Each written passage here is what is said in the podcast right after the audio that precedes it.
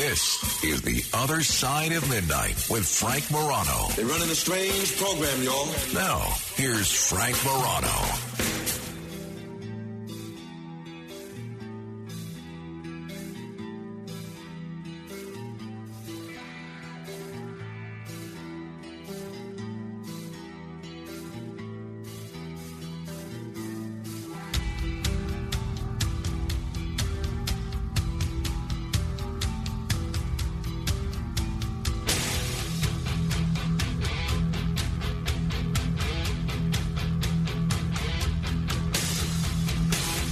Question for you. How many inches are in a foot? Okay, everybody knows 12 inches, right? How many feet are in a yard? Okay, I think most people know it's three. How many yards are in a mile? Does anybody know that? I don't think many people do, not at least off the top of their head. Now, you want to talk about um, ounces, pints, quarts, gallon. Do you know how many pints are in a gallon, really? I'm betting you don't. Um, you compare that with the fact that there are 100 centimeters in a meter, there are 1,000 millimeters in a meter, and there are 1,000 meters in a kilometer. It's easy to see the simplicity and the rational case for the metric system. And I'll tell you, of all the folks that uh, ran for president recently on the Democratic side that really appealed to me, th- there's a few that stand out. Obviously, I'm a big fan of Jim Webb, who ran briefly in 2016 uh, before he left the party and became an independent. Big fan of Tulsi Gabbard, who ran briefly in 2020 before she left the party and became an independent.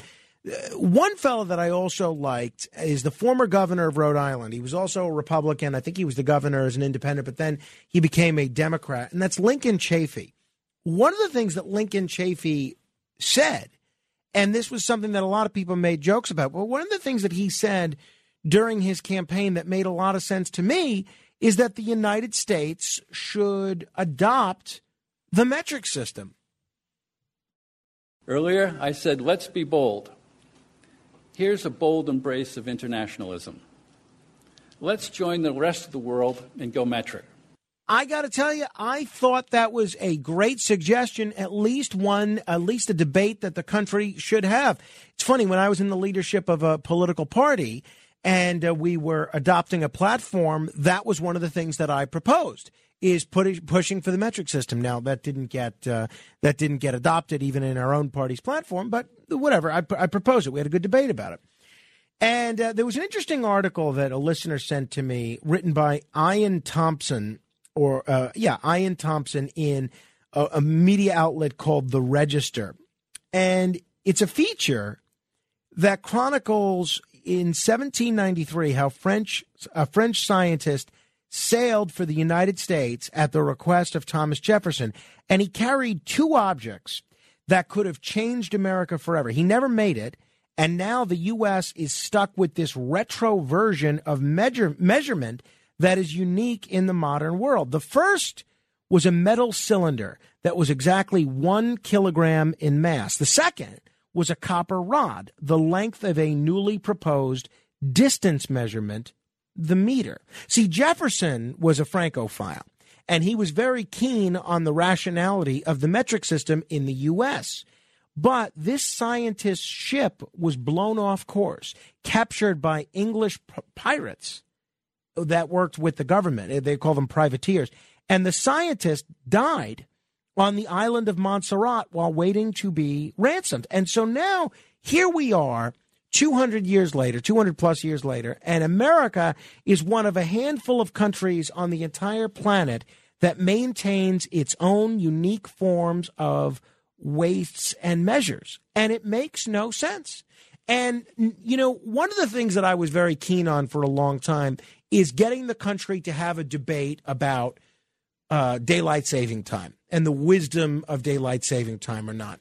Now, we are having that debate. And finally, I don't know if it's going to be done away with or modified somehow or whatever the case is, but at least the country is ready to have that debate. At least it's being debated, proposed in state legislatures around the country and in the halls of Congress.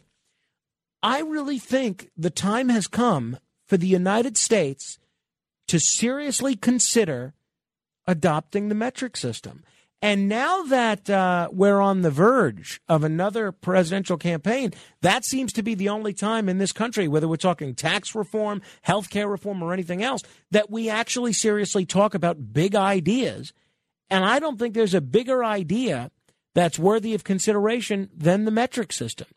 And now Lincoln Chafee tried this when he ran, he became a punchline.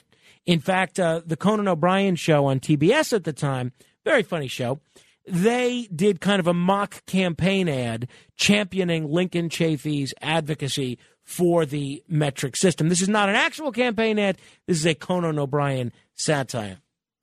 Lincoln Chafee is 1.8 meters and 72.7 kilograms of red-blooded American.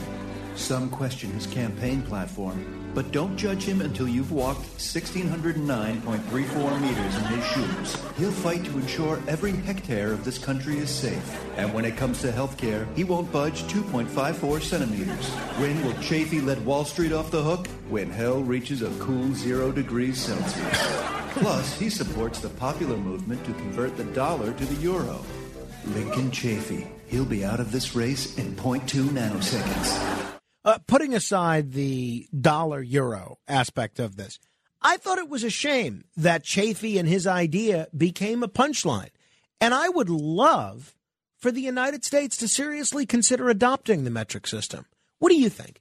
800 848 9222. That's 1 800 848 9222. You know, I felt bad. One guy was um, posting in the Facebook group yesterday that he was waiting on hold 25 minutes yesterday and I didn't get to him. And he had waited on hold on Friday 40 minutes and I didn't get to him. And uh, the fact is, I really I didn't know that he had, was the same guy. I mean, his name was Charles. There are a lot of people named Charles that call. And had I known he was waiting that long on Friday, I would have certainly got to him yesterday. But I felt bad that he was so upset because I've been in that position where I have waited for a long time to talk to a host and they never get to you, whatever the case may be. And it's frustrating. So, what we're going to do today, I don't want to promise that we're going to do this going forward, but we're going to do today is we are going to uh, take people in the order in which they've been holding. So whoever holds the longest, that's who we're going to go to next. I don't like doing this every day because that's a recipe for a lot of E. Frank calls and a lot of calls from people like E. Frank so, um, you know, it can be a little monotonous and it can make this show sound like some of the other shows. And I try to make this show sound a lot different from uh, a lot of the other shows you hear, not just on our stations, but uh, all across the radio spectrum. But that's what we'll do today. Just uh, whoever's waiting the longest, we'll get to you first. 800 848 9222. Because I did feel bad for that guy uh, that he was waiting so long. Uh, you, a lot of you might remember that scene in Pulp Fiction, right?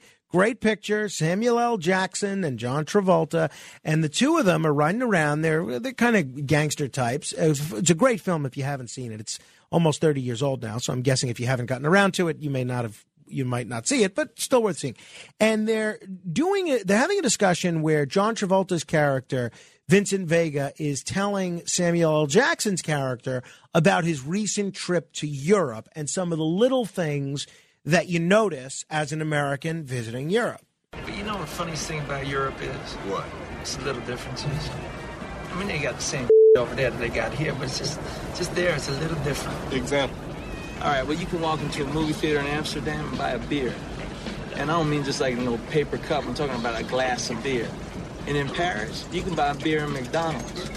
And you know what they call a, a quarter pounder with cheese uh, in Paris?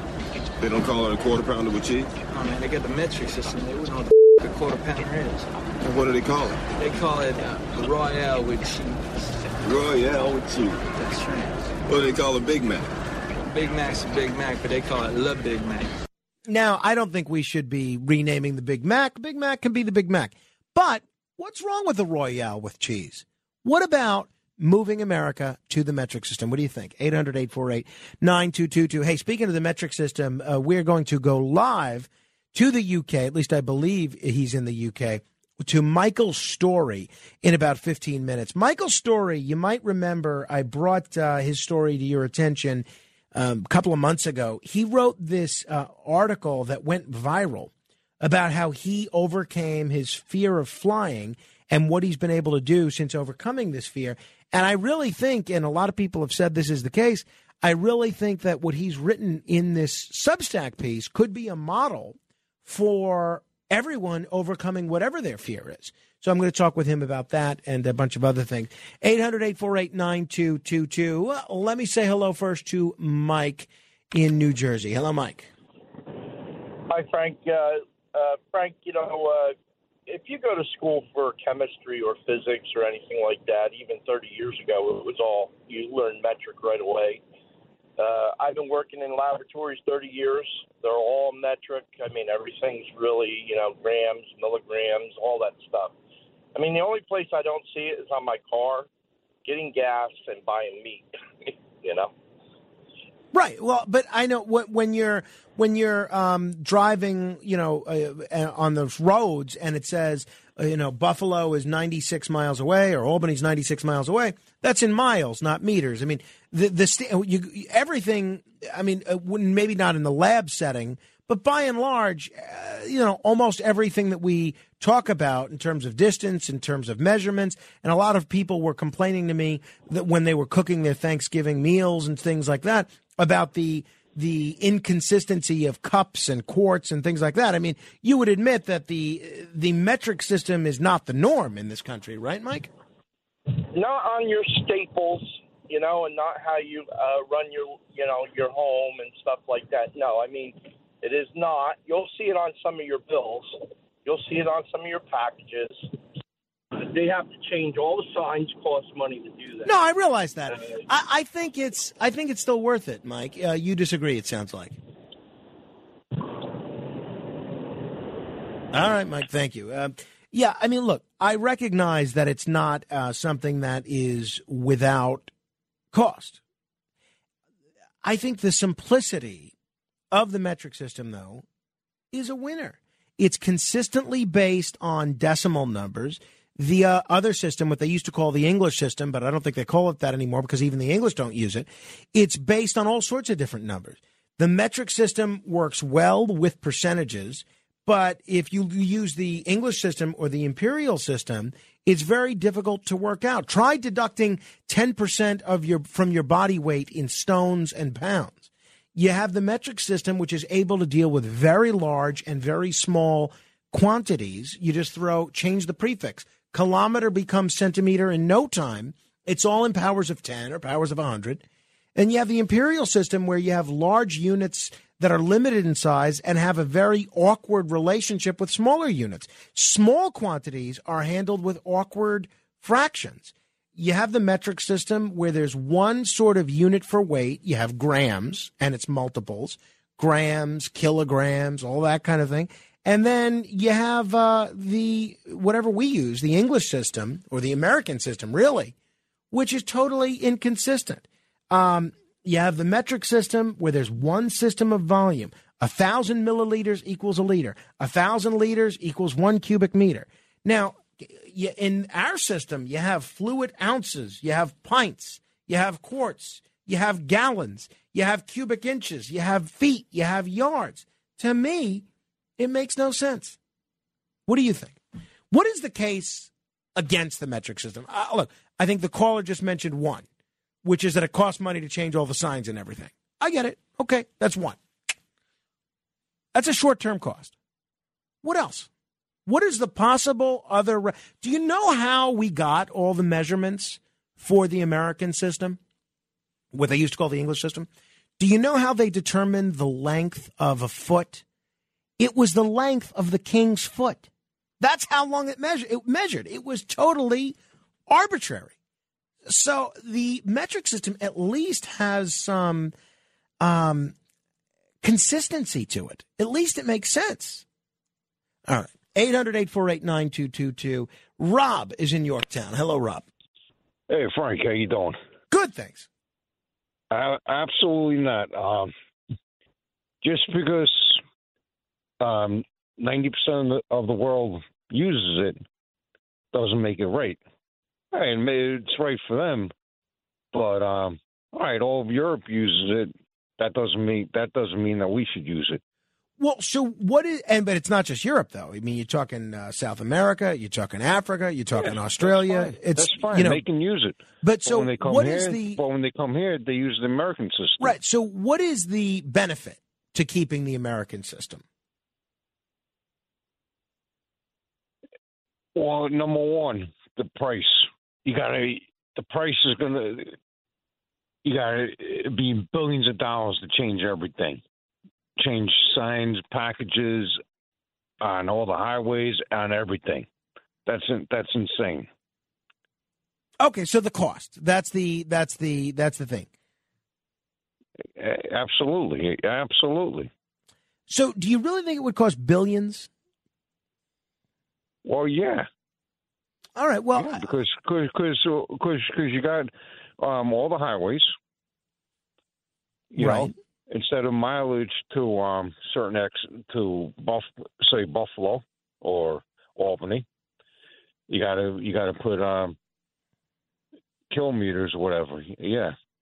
I, I really think though that uh, if we subscribe to that, though, essentially we can never improve anything because whenever you improve something, um, you're always going to have to update something. What about this? What if we did this, Rob? What if we just said going forward, prospectively, any new signs that are put up has to be in the metric system. If it's an old sign, it can be grandfathered in. It can live out the rest of its days, but new signs have to be have to use the metric system. Also, you know, whenever someone new was elected governor or mayor or uh, or borough president or president, they change all those signs anyway to say "Welcome to New York, Kathy Hochul governor. Welcome to New York City, Eric Adams mayor." So if we're changing these signs every single time a politician gets elected anyway, uh, can't we just the next time we change one of these signs when a politician gets elected, change the measurement to the metric system?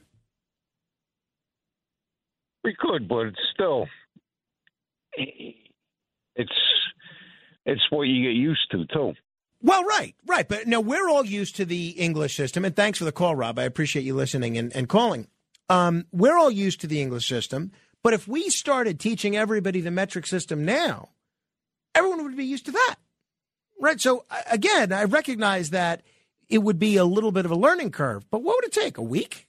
You know, there was a time when I was growing up that you would be able to dial a phone number. That's all you'd have to do dial a phone number.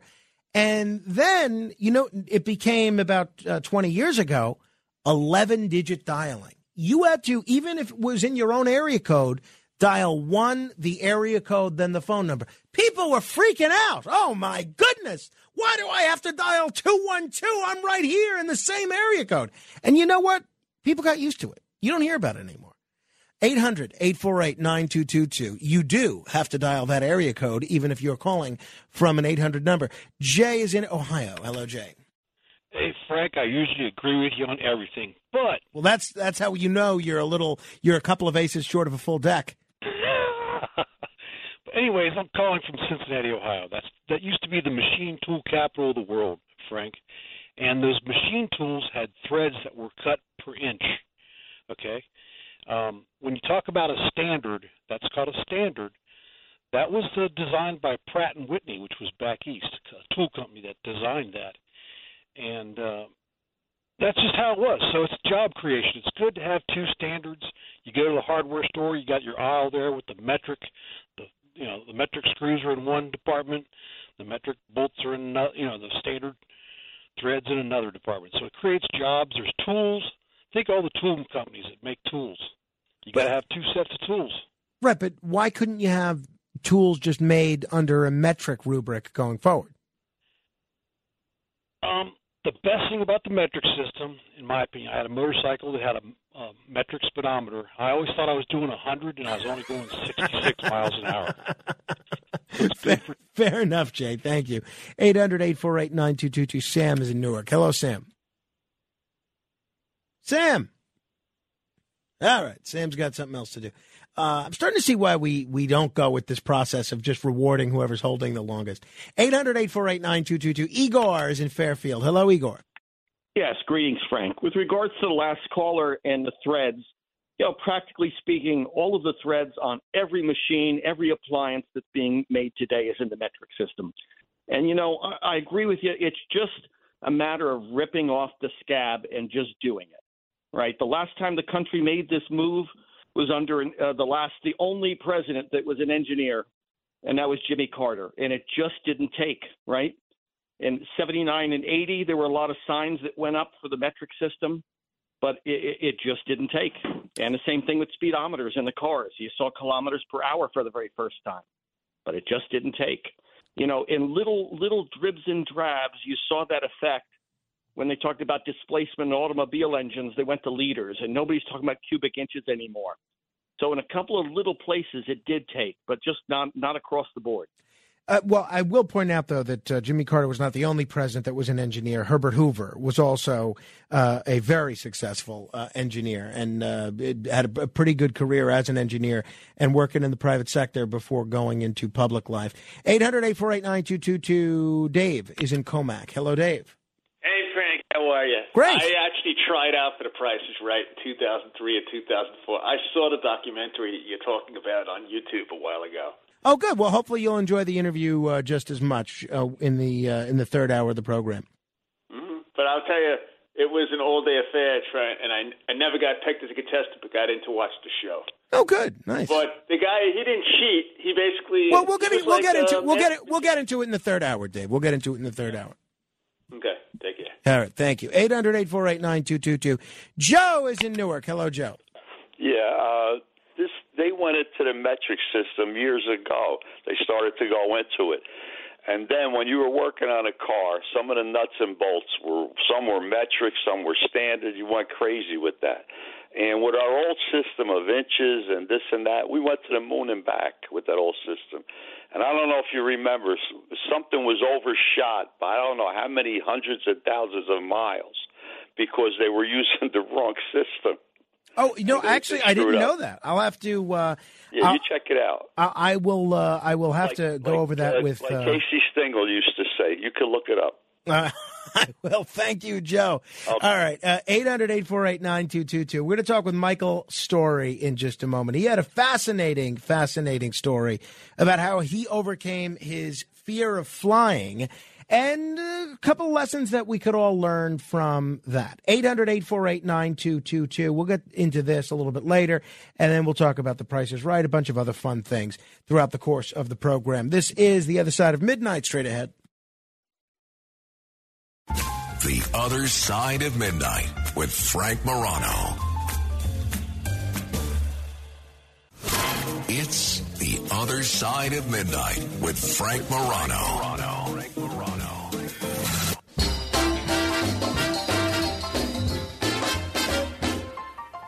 When you see a gentleman be around a lady be buzzing, just count to ten, then count again. There's sure to be an even dozen. A multiplication, that's the name of the game. And each generation, they play the same. Now there was two butterflies casting their eyes both in the same direction. The great Bobby Darin, real name Walden Robert Cassotto. Uh, multiplication, a fine song. Hey, uh, Michael Story is quite a storyteller, and uh, he's an interesting guy. He is described as a GJP super forecaster and the director at the Swift Centre. He's also uh, d- developed a Substack following, which is quite substantial, and uh, d- writes about a whole bunch of interesting subjects on there. Michael, thanks so much for joining me on the radio. Appreciate it. Oh, thanks for having me. It's great to be here. Michael, uh, let me, because you are calling from uh, across the pond, let me get you to weigh in on the subject that we just dealt with. The I think the United States should consider converting to the metric system. As somebody that has spent a fair amount of time on both continents, what would be your opinion of something like that? Oh, I don't know. That's very tricky. Uh, well, I don't know. I, I, I think, like most people, right, the old metric system is sort of more practical, but there's a romance to the uh, to the imperial system, right? It's it's sort of traditional and it makes you feel more nostalgic. So when I go to the US, I um, I really enjoy that things are sort of still in feet and inches and so on. It's it's a very nice feeling. So Well, I don't know. I think that the cost of switching would be would be high. Yeah, no, that's what something that a lot of listeners uh, raise. I, I don't see. Um, well, well, whatever. We'll say we'll save that. I mean, if there, if if romance and nostalgia is the reason to keep it, I uh, I think we'd still be uh, reading from telegrams instead of emails and faxes instead of text messages. But that's not a, neither here nor there. Hey, I introduced you as what uh, your Twitter biography describes you as as a GJP super f- forecaster. What is GJP? Oh, okay. Well, that's uh, yeah. Pull at that thread. Um, so, um, so uh, well, so a few years ago uh, in the U.S., uh, the uh, there's an institution, a U.S. government institution called IARPA, which is the intelligence equivalent of ARPA and DARPA, um, and um, IARPA does Intelligence Advanced Research Project Activity. That's what it stands for, and they set up a contest to make predictions about the future. Uh, which is kind of how a lot of defense procurement stuff works, right? They uh, they run a big contest, and then you know teams can enter, and you, you can like win prizes. And I joined a team uh, which entered this competition to try and make accurate predictions about the future. And the team that I was part of won. And uh, the uh, and so that was kind of long story short.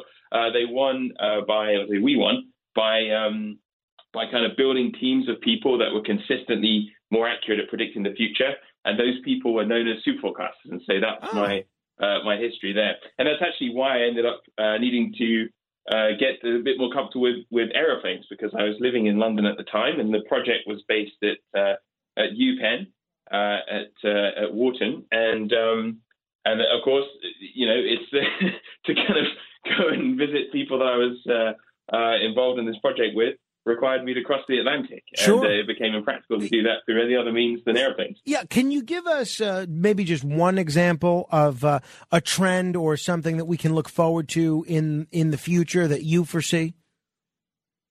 Oh, I don't know. That's tricky. oh, you really put me on the spot. I, I know. know we asked the tough question. That's tricky. All right, fair enough. All right. Well, we want we'll have you back on that subject. All right. How long? Um, you you had this great uh, column on Substack, and uh, I'm going to share it on my Facebook page if people haven't seen it at uh, facebook.com slash Morano fan about overcoming your your fear of f- flying. How long had you had a fear of flying uh, long distances? Oh, uh, probably about ten years. So when I was a kid, I flew and it was totally fine. And then I think when I was in my late teens, I suddenly started to find it very unsettling. And um, there wasn't really an incident that sort of brought it about, but I just I just started to think about it and think, oh no, this isn't natural. This isn't right. You know, where where you know people shouldn't be up in the sky. This doesn't feel kind of correct in some way. And I just started to get very, very, very uncomfortable with it to the point that I just felt if I have a take a job somewhere or I uh, you know want to need to visit somewhere, I'm just going to drive. I'll take a boat. I'll take a train. I'll go anywhere, but I'm I just won't go in a plane to do it. So for about ten years, I traveled. Yeah, I still traveled a lot, and I went all over the place. But I just would do anything to avoid going in a plane. I would, I would drive, you know, 2,000 miles rather than fly in a plane, which takes, you know, a long time, uh, staying in motels and so on. Uh, and I would just do anything to avoid uh, going in a plane, and I and I um I remember taking like a, a trip with my family, and um you know a drive, and I was like, okay, I'll meet you there. We were going to go on vacation, so I'll meet you there. I'm going to drive, and I was driving, you know, for four or five days, and then my you know parents would text me the morning of, of the day I was going to arrive, saying, "Hey, we're just setting off for the airport. We'll see you this afternoon." You know, and I think, and I just remember thinking, "This is this is crazy. you know, what are you doing? like, you're, you're spending this enormous amount of effort to avoid getting in a plane." Uh, but when you really are uncomfortable with something, that just feels like a very natural thing to do. It just seems like such a big deal, and then it's very hard to confront.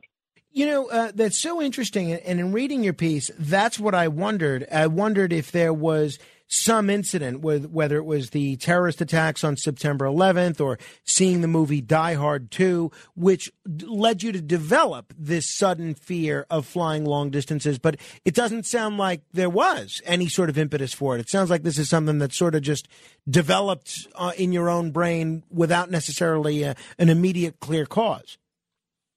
Well, it crept up on me, but I will say, so I, so my friend, so so my experience of this was, yeah, it just crept up on me.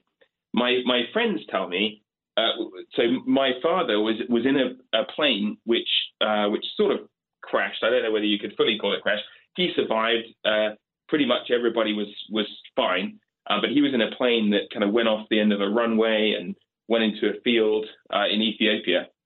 And my uh, my friends say, you know, well, maybe this had something to do with it. I but see. that was when I was much younger. You know, I was about five when that happened, um, and so I, you know, I'm not sure that that ever, you know, I don't know. I, people would say, well, you know, if you've had a close family member who's had a bit of a close shave, you know, maybe that sort of drives you in some way to develop this type of attitude. But you know, I, from five onwards, I just thought, oh, this is fine. I get on the plane and just think, oh, great, now I'm going somewhere nice. Let's enjoy that. And then just suddenly it started to go. Um, and and I don't know. So it's possible that it that it develops as a Mm. result of that exposure. And yeah, and I, I mean, it's it's silly to say it, but I mean, I um uh in the in the 90s, I I lived in in New York, uh, uh, where you are now, obviously, and um uh, with my family, and uh, you know, and I, it sounds silly to say, okay, 9/11 doesn't help, but it definitely doesn't help, right? Sure. Oh, no, no. I believe me. I- I get that. And yeah, you know, you, you see it every day, and um, it took because I didn't fly for a long time. It was a long time before I visited New York again, and I remember, you know, the first time being there, uh, you know, probably a decade later, and and thinking, you know, the skyline just doesn't look right, and it was just a very unsettling feeling. So I think those things can impact you as well, even though it's a kind of one-off, like freak, terrible thing that happens, and you know, it doesn't happen very often, but it can definitely stick in your mind and really make you worry about things. Sure. Uh, talking with Michael Story. So when you you decided that this was a fear that you needed to overcome, when you were constantly dealing with the inconvenience of driving when you needed to be flying, and the practicality of needing to be at uh, events in the United States when you were living in the UK, is that right? Yeah, pretty much. I mean, uh, so I, the, the the time when I really realized I'm going to have to do something about this is I needed to attend a conference in California. So I was in London. So I'm like, okay, how am I going to get to California? I mean, I had to go. It was, you know, completely important that I had to go for my job. You know, so I was like, okay, what am I going to do? So, so I found a boat uh, that would take me from Southampton to, to New York, the, the Queen Mary 2, which I'm sure you see sometimes Sure. at uh, docks at Brooklyn Seaport. So I was like, okay, I can get the boat uh, to Brooklyn, and then I'm going to get the Amtrak, and I'll get the Amtrak to Chicago, and then the Amtrak goes from Chicago all the way uh, down uh, to, to San Francisco, almost, uh, uh, nearly all the way there. So I did that. So there was seven days on the boat, uh, then another, you know, another day to Chicago, and then another two days uh, all the way down to San Francisco. And I realized th- this is crazy. this is this is 11 days of travel time to get there, and there's going to be 11 days to go home. And you could, you this is not sustainable. So that was what really triggered me to realize, like, okay, you know, I'm I'm kind of working on things that involve being in, in the U.S. again, and uh, it, you are not gonna you are not gonna be able to sustain uh, spending weeks of your life at sea uh, on the Queen Mary in order just to attend conferences. So that's when I realized, like, oh, you've really got to you really got to crack on with this, Michael. All right, the million dollar question uh, or the 1.3 million euro question, depending on what system uh, we're in. How did you do it? How were you able to overcome your fear of flying, which was so, I'll call it paralyzing, that it led you to spend hours more traveling than necessary? So I it really it was brute force. So what I did is I just decided you you- you've just got to do this until you get comfortable with it. You know, you've got to um, you just got to make yourself do it. And I could, couldn't find any other way around it. I went on courses. Like I don't know if you have you've experienced this, but uh, a lot of airlines will have like a class that you can go to for a weekend, and it's run by the airline. And um, and you can kind of go and stay in a hotel at the airport for the weekend, and uh, they they take you on a tour of the plane, and you can sort of you know look at the plane uh, when it's on the ground and kind of see it all, and look at it from underneath, and kind of they show you, you know how safe it is and all the safety systems and stuff, and it's supposed to be reassuring. And uh, and I did that, and I did those courses, did the weekend class and stuff, and I was still felt the same afterwards. In fact, I went to one of those classes for a weekend, and then they had another. I didn't work, and I thought, oh, maybe I just didn't pay enough attention. So a, a few months later, they ran another class, and I went back, and I recognized a few other guys from the first time. I said, oh, I didn't work on you either. You know, we were all back, like you know, we all had to be held back a grade, I think, so because we were still terrified. So um, eventually, I was like, oh, I've just got to do this. So um, I decided, I just okay, I'm just going to start doing this. I'm going to make a rule. You have to fly every ten days. That's a reasonable amount of time. You've got to fly every ten days. Just to reiterate, Michael, so you went through two classes to overcome your fear of flying. Those didn't work. So you said, okay, I'm still afraid of flying. I'm now going to start flying once every 10 days. Yeah, I just said I'll just go somewhere. Doesn't matter where it is. Uh, luckily, at the time, I was living in London, so pretty near Heathrow Airport, nice busy airport, lots of flights. And I would just go on these uh, these apps, you know, Skyscanner or whatever, um, similar to that. The Google Flights are pretty good now. And you would just go on these apps, and I would just search for what's the cheapest destination I can fly to and from, you know, in a day. I can fly in the morning and fly back in the evening, and I'll just do something nice when I'm there to kind of deal with it. You know, go to lunch somewhere, go to an art gallery, go and see something. And I just thought I'll just do it. I'll just take the cheapest flight I can find. Doesn't matter where it goes. I'm just going to go there and tolerate it, and uh, and and you know, and I'll go. And so I set myself this target of like once every ten days you have to get on a plane to go somewhere. And um, and I did, and I did that for two years. It basically it took two years before I felt like okay, you finally feel like this is comfortable. But it was a pretty, it was actually, it, it turned out very cool, which is which is what I read in the article. But it was, um, it turned out to be actually, uh, uh, you know, initially it was pretty stressful. It's not very nice to do something that you have a kind of a genuine phobia of that you find very very difficult. Um, but once I started to get into the rhythm of it, you know, it actually became really fun, and and you know, people would. Uh, uh, start suggesting places to me, or if they found some super cheap deal, they would send it my way. They'd say, "Hey, look, you know, you can fly this this plane here, or this go here," and it started to uh, just open up so many, um, yeah, just open up a lot of opportunities that I wasn't expecting. It, give folks a, an idea of understanding that you were seeking the least expensive flight to continue to engage in this experiment on. Give folks an idea over two years of your flight fear training, how much you spent in airline tickets. Oh goodness, I've never added up, and I'm not sure I, I'm not sure I want to know. I think that I, I, I don't know. Uh, I would say it. Sometimes it was, uh, uh, yeah, I don't know. It was probably quite a lot to be fair. I, I think, I mean, it's, sometimes it's pretty good, right? If you just went on a, uh, you know, a little trip from London to Copenhagen or something, you could do that for a day, and that might set you back maybe seventy pounds or hundred dollars or something like that return. Some of those are pretty cheap, um, but sometimes it was further, and sometimes if it was a uh, you know, a holidays or whatever, then it would be, of course, the flight prices go up at those times. Um, sometimes somebody else would pay for it. Like I would, you know, if someone invited me to speak in a conference, they'd pay my my airfare, so they would cover the cost if I was going to go and do something like that. So I, I don't know. I never added it up, but it's yeah, it's got to be in the thousands, I guess. Yeah, Uh, I, yeah, I, I- I would think so. And um, so, is this strategy of taking whatever you're afraid of and forcing yourself to do it every ten days? Is this uh, is this something that is this a playbook that can be used for people conquering other fears that they may have, whether it's a fear of heights, a fear of roller coasters, a fear of spiders, a fear of whatever? Do you think that this is something that uh, would work for other people conquering whatever fear they have? I, I think so. I mean, I, I, I've talked to people. Um, you know, I, I mean, as I mentioned, I went to these two weekend classes for uh, for trying to cure fear of flying, but I also went to like a general, uh, like weekend seminar thing that was about like curing phobias of all kinds.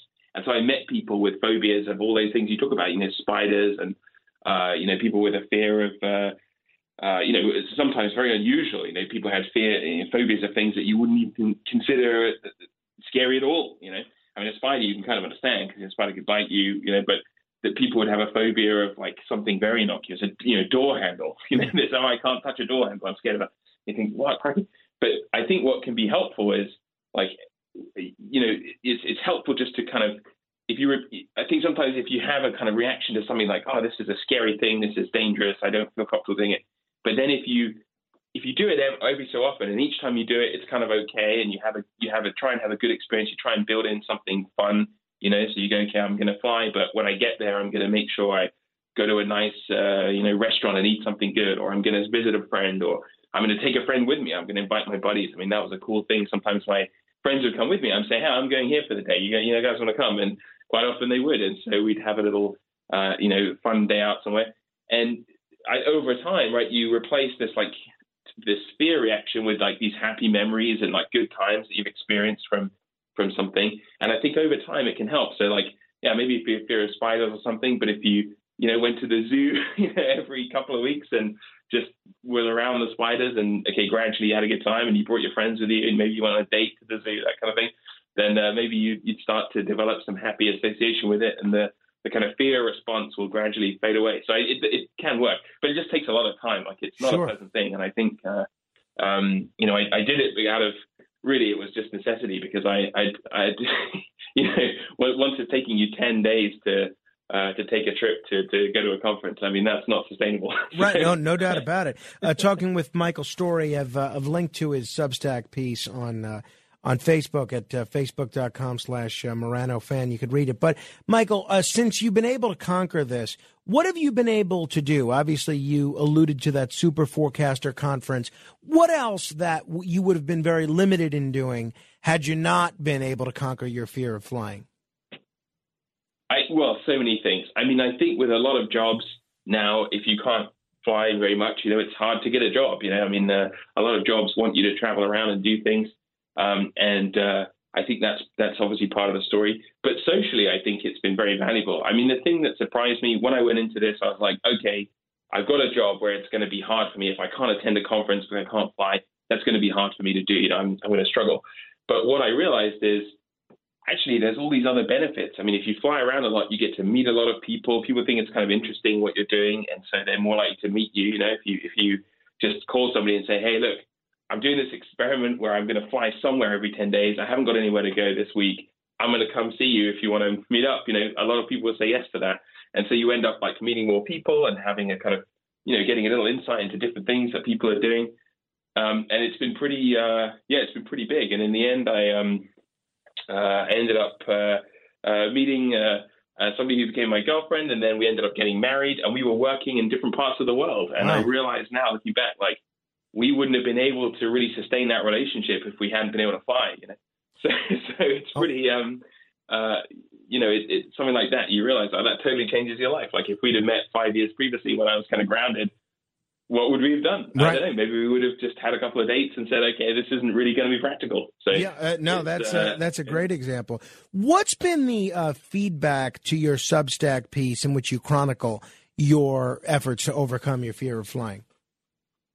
Oh, I had some lovely, uh, lovely responses from people. I, I, it's it's such it's so nice. Like I heard from a lot of people who kind of had other things that they found really hard that they had to kind of really work on about themselves and wanted to overcome. So yeah, people with other phobias or people that were like very uncomfortable with with something, and they just said, yeah, you know, that, that experience that they found of like I'm just going to commit to doing this. It doesn't matter if I do it well. It doesn't matter if I see results straight away. You know, I'm just going to commit to this for the long term and like hope, you know, and trust that if I stick to this for long enough, it's going to pay off. And I think a lot of things in life are like that, right? Like, you know, uh, uh, eating healthy or going to the gym or anything like that. It kind of works like that. So I think that, yeah, I, I had a lot of very nice, uh, nice response from people, and also a lot of people saying, hey, if you, you know, if you want to come say hi in my city, then come say hi. So that was kind of cool.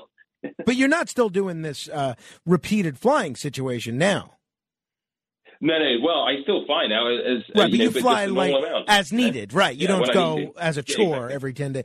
Um, well, this is this is terrific. I've really enjoyed some of the other articles that you've written on a variety of subjects. Uh, tell folks um, where they can find your your Substack, Michael. Oh yeah, it's just uh, MW story, Michael Williams story uh, dot substack dot com. If you want to come uh, come check it out there, then that that'd be great. Love to have more people reading. Thank you very much, uh, Michael. I hope we could talk again. I love your piece, and I hope a lot of people will learn lessons in terms of conquering their own fears from reading it. Oh, thank you, Frank. It's been terrific to be here. Thank you so much. Thank you, Michael W. Story. If you want to comment on uh, any portion of our discussion, you're welcome to give me a call, 800 848 9222. That's 1 800 848 9222. This is The Other Side of Midnight. Straight ahead. The other side of midnight. It's the other side of midnight with Frank Morano. Can we pretend that airplanes in the night sky like shooting stars? I could really use a wish right now, wish right now, wish right now? Could we pretend that airplanes in the night sky are like shooting stars? I could really use a wish right now, wish right now, wish right now. Yeah, I could use a dream or a genie or a wish go back to a place much simpler than this. Cause after all the partying and smashing and crashing, and all the glitz and the glam and the fashion, and all the pandemonium and all the madness, there comes a time where you fade to the blackness. And when you This is the other side of midnight. I'm Frank Morano. Uh, we're going to get back to your calls in just a moment. Uh, It's no secret if you've listened to uh, this show that uh, you know that uh, egg pro- eggs are my favorite food. Love eggs. They are by far my favorite food. And what is happening with the egg economy right now is very frightening because I, I saw a meme the other day about uh, showing, uh, oh, I wanted to get something expensive for Valentine's Day for my wife, and it shows the person bringing his wife a carton of eggs. But it's only funny because it's true. The uh, consumer, the, we are seeing egg prices skyrocket um, you, I mean, it is not unusual to see in some cases, especially if you buy organic eggs like we do, to see a carton of eggs cost uh, ten dollars. And uh, the consumer advocacy group Farm Action is actually asking the Federal Trade Commission to investigate the egg industry for price fixing. The group is saying that Cal-Maine Foods saw $535 million in gross profits in the 26 weeks ending November 26. That's 10 times the profits they saw during the same period in 2021. Now, that doesn't mean they're engaged in price fixing, but some people are raising concerns that maybe all this news coverage of inflation and egg prices and the avian bird flu and so forth, maybe that is leading to some food manufacturers, some food distributors, the people that are in charge of pricing these eggs, maybe it's leading them to price gouge. Right? So I'm not saying that's the case, but it is interesting. The bottom line is if you're a consumer, especially an egg loving consumer like I am, you're paying an arm and a leg. Now I so I've stopped eating eggs. Last month or so, maybe the last three weeks, I am no longer eating eggs. My wife still eats them, and I will make one. I made one egg for my son uh, over the weekend, but I, I don't want to contribute to just this this crazy eggflation and it's frustrating. And I've been looking for an alternative to an, an egg substitute. Now, somebody suggested egg beaters, but I couldn't tell if the egg beaters were also seeing an uptick in uh, in prices, and I couldn't tell if it was really that much of a uh, a savings, to be honest. So, um, I suggested, in all seriousness, and I know other people that have done this. I suggested to my wife, and I'm not joking about this, that we get a chicken. And I know other people that have done this very successfully, and they have all sorts of eggs. They have more eggs than they could even eat in a week or a month or a year. They have eggs upon eggs. And I said, wouldn't this be nice? We get a chicken, put it in the backyard, and we'll have plenty of eggs. And my wife says, now I think we have a decent sized yard. It's not huge, but it's decent.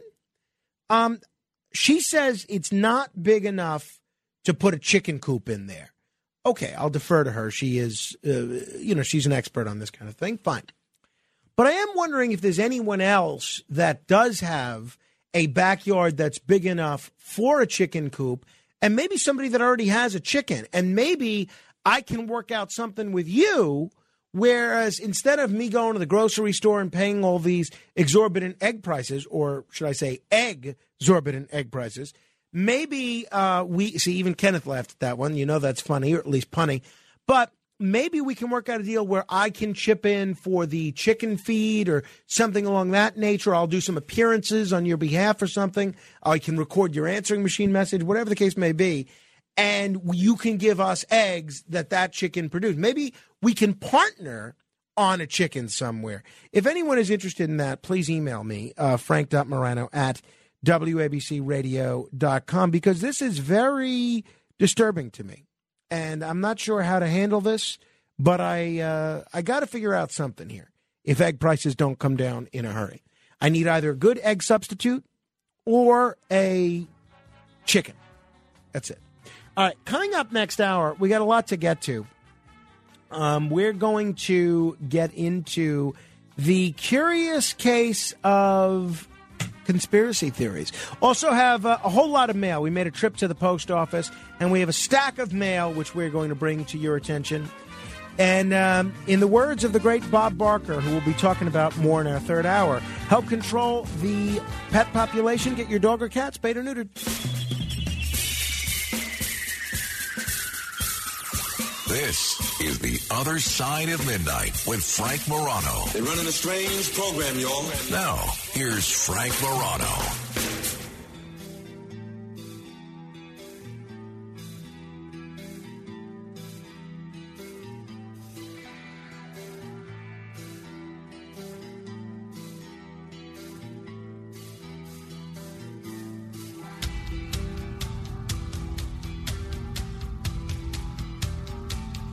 Are a lot of great things about being on the radio in the overnight hours.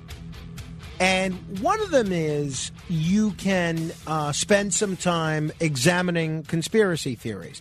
Now, what's a conspiracy theory, right? So, uh, the, a conspiracy theory is a, a term that is used to describe anything that really deviates significantly from the um, the accepted mainstream of fact. Right now, sometimes conspiracy theories can be relatively harmless. Sometimes they are neither harmless nor harmful. At other times, I think a discussion about them, and I think the JFK assassination falls squarely in this category. I think a discussion about them can be can be incredibly helpful in examining a bunch of different areas of uh, policy, of media coverage, wherever the case may be. Sometimes, though, a conspiracy theory can be very harmful. If there's a conspiracy theory that um, the, the Jews control the world, that's harmful. Okay.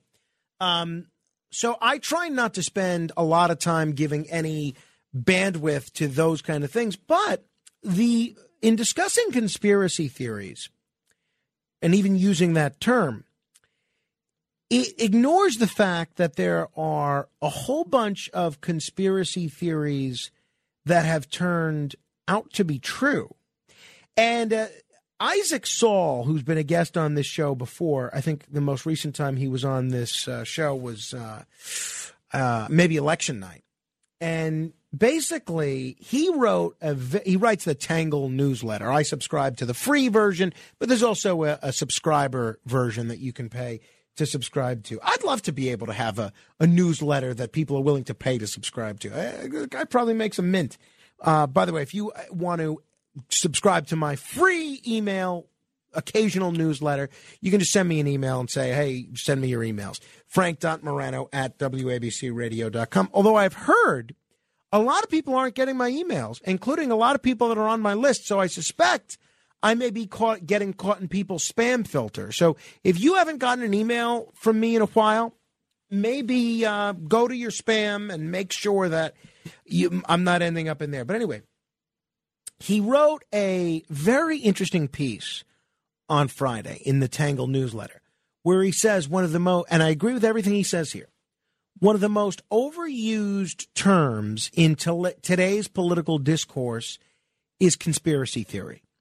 And he says it's so overused that the ex- the expression has essentially become meaningless. In 2023, something is a conspiracy theory if you don't agree with it or you find any of the underlying facts that drive a belief system to be inconsistent, uh, uh, unconvincing. In part, it's overused because the bar for what qualifies as a political conspiracy has fallen to an incredibly low level. Oxford defines conspiracy theory as a belief that some secret but influential organization is responsible for an event or phenomenon. That seems like a good definition, but it introduces a whole set of problems depending on who you think is influential or qualifies as an organization and to what degree their influence is secret. A lot of things may meet the threshold of conspiracy theory. And Isaac Saul writes My definition for conspiracy theory would look something like this a belief or set of belief which connects unrelated observations together based on a set of fundamentally false conclusions. And he writes As much as I like this definition, it creates other complications. In an era where most people can use the internet to search just about anything, we're all playing with an expansiveness of observations that can bend reality. These days, I could pretty much come up with any absurd claim I want and find something that resembles supporting evidence. Since Tangle, that's his newsletter, is in the business of bridging political divides, trying to get folks to step out of their news bubbles and hear arguments they may not like, one of the most common questions I get is, quote, how do you talk to someone who believes a conspiracy theory? And Isaac writes, his answer is usually, what is the conspiracy theory? The uncomfortable truth a lot of news consumers seem intent on ignoring is that most conspiracy theories contain an element of true observation or fundamentally sound reasoning or even both. Some ideas that are widely panned as conspiracy theories turn out to be true. And that's what I'd like to look at. I'd like for you to call in and share with me a conspiracy theory, something that was once labeled as a conspiracy theory that turned out to be verifiably 100% true. 800 848 9222. Additionally, if there's something that is a conspiracy theory now that you think may turn out to be true, call me. 800 848 9222. It's funny, my friend Jeffrey Goldstein, whose engagement party I thought was last Saturday, and uh, it turns out it's this coming Saturday, and I'll be there in in uh, Hoboken, New Jersey. He came over for my little giant party on Saturday night, and we were talking about Davos, and I said something to the effect of, "I'm so um, tired of hearing about all these different conspiracy theories related to Davos," and he says, "Well." How many of these conspiracy theories turn out to be true? And I said, well, you know, okay, that's a fair point. And he says further that how can things keep being labeled as conspiracy theories if they keep pro- getting proven to be true? I said, that's a point. 800 848 9222. I'm going to mention a couple that have been proven to be true. And then I'm going to mention a couple that I think may turn out to be true in the future. One conspiracy is the horror of Project Sunshine, that the government was selling, excuse me, was stealing dead bodies to do radioactive testing. And here's the truth the government was stealing parts of dead bodies because they needed young tissue. They recruited a worldwide network of agents to find recently deceased babies and children and then take samples and even limbs, each collected without notification or permission of the more than 1,500 grieving families. The world only woke up to the horrific history of Project Sunshine a half centuries late, a half century later, and there are still a lot of mysteries about it. The conspiracy of bad booze.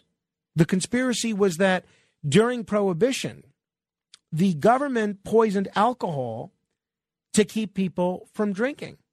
And here's the truth manufacturers of industrial alcohol had been mixing their product with dangerous chemicals for years prior to Prohibition. But between 1926 and 1933, the federal government actually pushed manufacturers to use stronger poisons to discourage bootleggers from turning the alcohol into the moon into moonshine. And unfortunately, that didn't stop the bootleggers or their customers. And by the end of Prohibition, more than 10,000 Americans had been killed by tainted booze. Um, the conspiracy theory of the First Lady that ran the United States. The theory was that a stroke rendered Woodrow Wilson incapable of governing, and his wife surreptitiously stepped in. The truth is, Wilson did suffer a debilitating stroke towards the end of his presidency, but the government felt it was in the country's best interest to keep things quiet. And the public didn't learn about the stroke for months, during which time his wife, Edith, was making most of the executive decisions. How about government mind control? We've spent a lot of time talking about this. The CIA w- was testing LSD and other hallucinogenic drugs on Americans in a top secret experiment on behavior modification. Now we know. This program was known as MK Ultra and it was real. How about the theory about the Dalai Lama's impressive salary? The conspiracy was that the Dalai Lama, yes, that Dalai Lama, was a CIA agent. The truth is this that the Dalai Lama was pulling in a six figure salary from the federal government, the U.S. federal government, during the 1960s. According to declassified intelligence documents, he was earning $180,000 in connection with the CIA's funding of the Tibetan resistance. The idea was to disrupt and hamper China's infrastructure. So the point is, and I have a bunch of others that I looked up online in preparation for this segment, but I'd rather hear from you at 800 848 9222. That's 800 848 9222. A lot of times, things that are meant to be marginalized, things that are cast aside as conspiracy theories, turn out to be true. Can you think of any others? 800 848 9222. And what do you think will turn out to be true? One, I'll just mention, um, you know, it was the COVID lab leak hypothesis was very much considered a conspiracy theory. And now it is becoming readily accepted. And I, I don't know that we've seen smoking gun proof that it is true, but it there does seem to be some very credible people that at least believe it's a possibility. 800 848 9222. Uh, We are to assuage my guilt from keeping this guy Charles waiting on hold yesterday and on Friday and not getting to him. We are implementing a new system today where I'm going to whoever has been holding the longest. Now, the re- one of the other reasons that I don't like this system, quite honestly, is because this leads to people that are off topic being heard. So obviously, you know, I- uh, you live by the sword, you die by the sword. I committed to this system for the day, so I'll stick with it.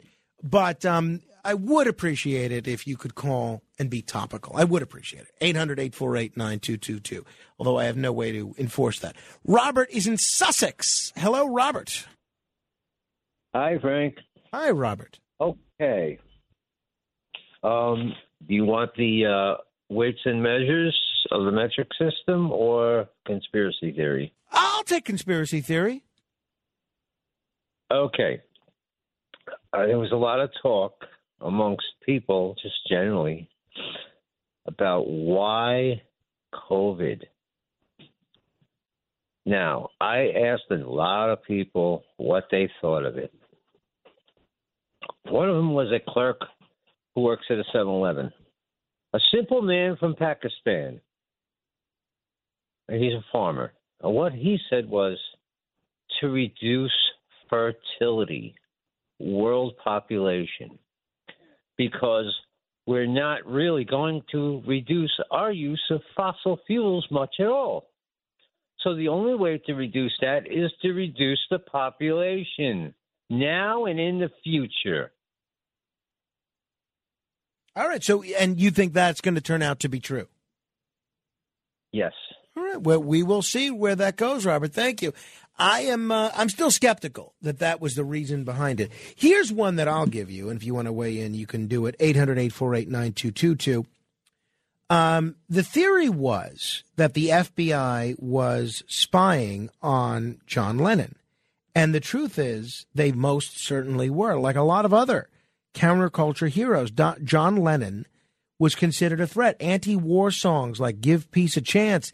Didn't exactly endear John Lennon to the Nixon administration. So in 1971, the FBI put John Lennon under surveillance. And uh, the in 1957, John Lennon and Paul McCartney they met at a party just yards away from their meeting place was the grave of Eleanor Rigby. Now that was you know um, it's just a fun bit of trivia, but John Lennon was absolutely under government surveillance, as were a number of other people.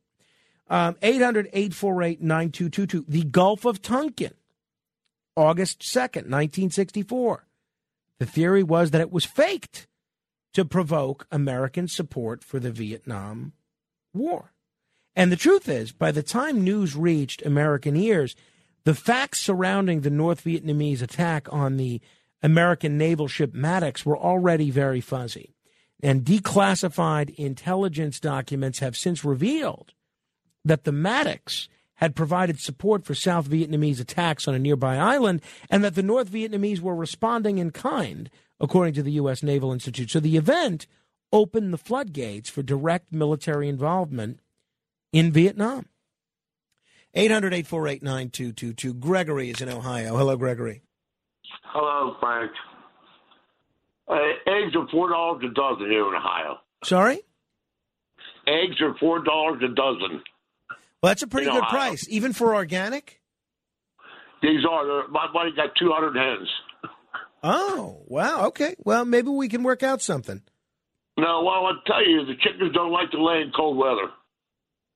Oh, okay. Well, that's good. You Uh, have to raise you have to raise the, the heat up, and it costs a lot of money because if you don't raise the heat up, then they eat, they eat twice as much food to stay warm. They don't want to lay eggs. Well, that's good to know. I uh, I did you know I'm not an expert in chickens, um, but uh, I know that I enjoy w- the eggs that they produce. I want to tell you about sports betting. What a ripoff! I went online. I went online and opened up an account for sports betting.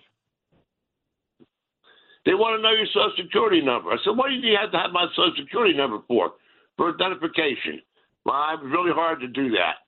Anyway, when you put money in your account, it goes overseas. Is that crazy? Well, it's certainly uh, problematic. I, I wouldn't be comfortable with that at all, Gregory. And thank No, you. every- Thank you for the call, 800 848 9222. You know, in keeping with both of the subjects that we were just discussing, um, I just got an email here, and we're going to go through all your emails in uh, in a bit, but I'll, I'll just mention this one. That's from Julia. She writes, uh, maybe this can give some insight into the egg prices. She writes, almost all new vaccines going forward will be new technology, mRNA, that do not require eggs to manufacture. And she says the U.S. keeps millions of chickens in secret farms to make flu vaccines, but their eggs won't work for the coronavirus. So that's interesting. So maybe there's an opportunity to get some eggs from these chickens that are from these vaccine chickens. And I'm not even totally joking. 800 848 9222 if you want to comment. Uh, eight open lines if you have a conspiracy theory that you think has been proven true or that will be. But in the meantime, what I'm going to do is follow the example of Isaac Saul here from the Tangle and not dismiss things that sound crazy as just a conspiracy theory. I if something I don't believe is true, I'm going to say why I don't believe it's true. But uh, I don't think any idea, no matter how crazy, whether it's that there are lizard people walking among us or that the earth is flat, I don't think any idea should be dismissed on its face. Let's look at everything. What, what is the harm in that? No matter how crazy it happens to be. You know what was a conspiracy theory not long ago? It's that big tobacco knew that cigarettes caused cancer. And a lot of people said for years that the tobacco companies buried evidence that smoking is deadly. And the truth is that at the beginning of the 1950s, research was showing an indisputable statistical link between smoking and lung cancer. But it wasn't until the late 90s that Philip Morris even admitted that smoking would cause cancer. So um, there's a lot of others out there as well. If you, and if you have thoughts about any, give me a call 800 848 9222. That's 800 848 9222. So whether it's the Dalai Lama, whether it's government mind control, whether it's John Lennon, whether it's bad booze, there are a whole bunch of aspects of conspiracy life that have turned out to be true. I would say, and I know people may take issue with this, that the conspiracy theory challenging the idea that Martin Luther King Jr. was killed only by the lone gunman James Earl Ray, I would say that that has been proven true when it was proven when it was determined by a jury in the 1990s that Martin Luther King was killed as a result of a conspiracy. Now I know uh, there are a lot of people that take issue with that particular jury verdict, but still, I mean, a jury jury verdict has got to count for something, doesn't it? By the way, I'm going to go through your mail in uh, just a little bit, and if you would like to uh, email me and get your email heard, you can do so, frank.morano at wabcradio.com. Uh, that's frank.morano at wabcradio.com. Meantime, let me say hello to Patrick in Huntington. Hello, Patrick.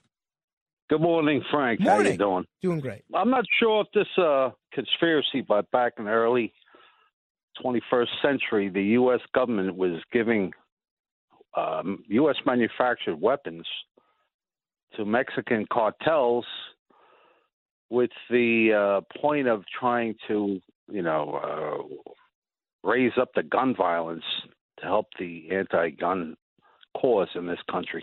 I, I think it was called Operation uh, Well, there was Crossfire Hurricane. I think it was called. Well, and, and so was that the gun running scandal that became uh, Fast and Furious? Oh, Fast and Furious. That's right. I'm sorry. I was thinking of another. Yes, Fast and Furious. So I don't know if we can consider that a conspiracy theory. I'm not sure. Even though it was proven true, though, right? We had a uh, we had a border patrol agent die from that. Yeah, well, I get no. There was no no question that um, you know that that occurred. I guess the question is uh, the the uh, jury might still be out on what the real motivation for that was. Whether if it was to increase gun violence so that they could implement uh, gun control. Is that what you're saying? That that was it was a concerted strategic effort. That's what I believe it was. Yeah. Uh, yeah. So I don't know if we can consider that a conspiracy or not. Well, I- Yeah, I guess. I guess uh, you know we'll see what happens if that. Uh, you know, I, I guess um, if they end up passing some sort of sweeping gun control measure, maybe some folks will be able to uh, to point to that. I, I, I'm skeptical on that, but you know we'll see. I, like I said, I'm not dismissing anything out of hand. Right? We'll uh, indulge. We'll explore all of these. Crossfire Hurricane, by the way, had to do with the, and I knew that sounded familiar. That had to do with the uh, Russia hoax, uh, the uh, the investigation, I should say, into the links between the Trump campaign and the um, Russian government, which they came to call Crossfire Hurricane, which a lot of people call the uh, Russia. What do, you, what do you even want to refer to it? The collaboration between the Russian government and the Trump campaign. A lot of people call that a conspiracy theory. Greg Kelly, among others, has called it a conspiracy theory. 800 848 9222. We're going to go through the mail in just a moment. This is The Other Side of Midnight. Straight ahead. The Other Side of Midnight with Frank Morano. It's The Other Side of Midnight with Frank Morano. Blue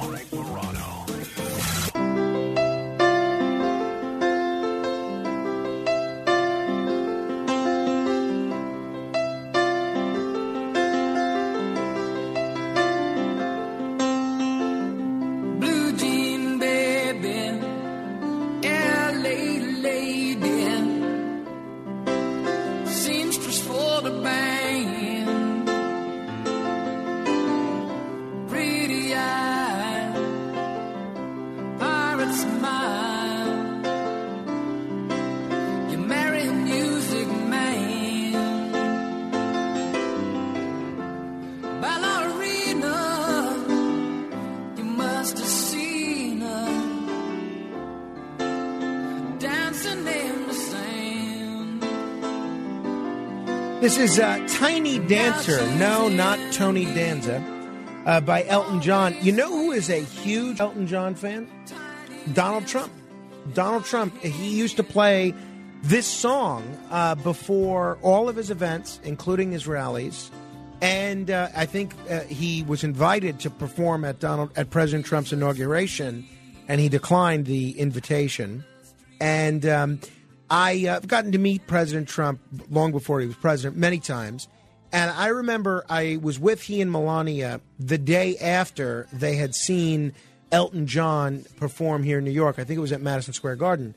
And Trump was still just going on and on. This is about seven years ago, at um, maybe eight years ago, how incredible a performer Elton John was. And you could tell it was sincere. So uh, he is, and a lot's been written about this, uh, that uh, he is a big Elton John fan. We're going to go through the mail in just a minute 800 848 9222. Uh, But uh, in the meantime, if you have a conspiracy theory that has been proven true, or that you think will be proven true in the future, tell me uh, what it is. Pete is on Staten Island. Hello, Pete. Hey, Frank. Yeah, there's one going around. I don't necessarily believe it, but I'm hearing it from a lot of my friends that gamble. You know, with that football injury to that young man that uh, happened, uh, you know, they're talking like there's no uh, interviews, live interviews with him. You would figure that all the news media would, you know, have him like 60 Minutes and all shows like that.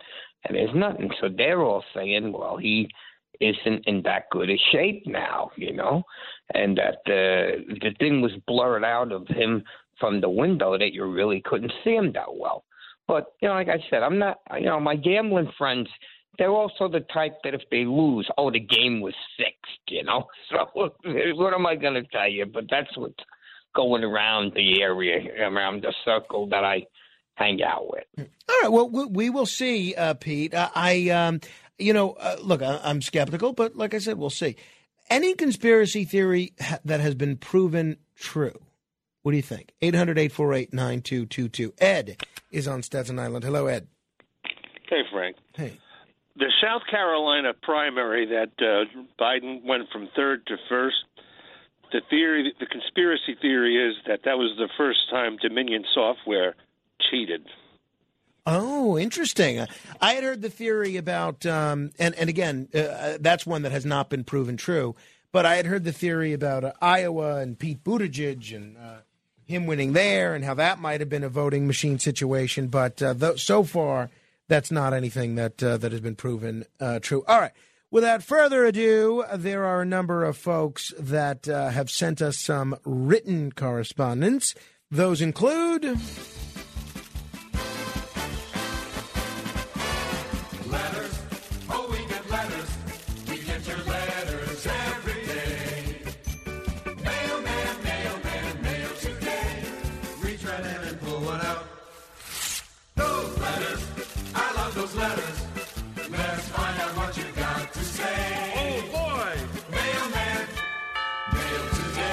You know, when Obie Murray was here, he could not believe that I just read the re- the letters at random on the air without even screening them first. Now, of course, that's very dangerous. Of course, that uh, that could be lead to me saying stupid things uh, or risk being boring, which is even worse than being stupid.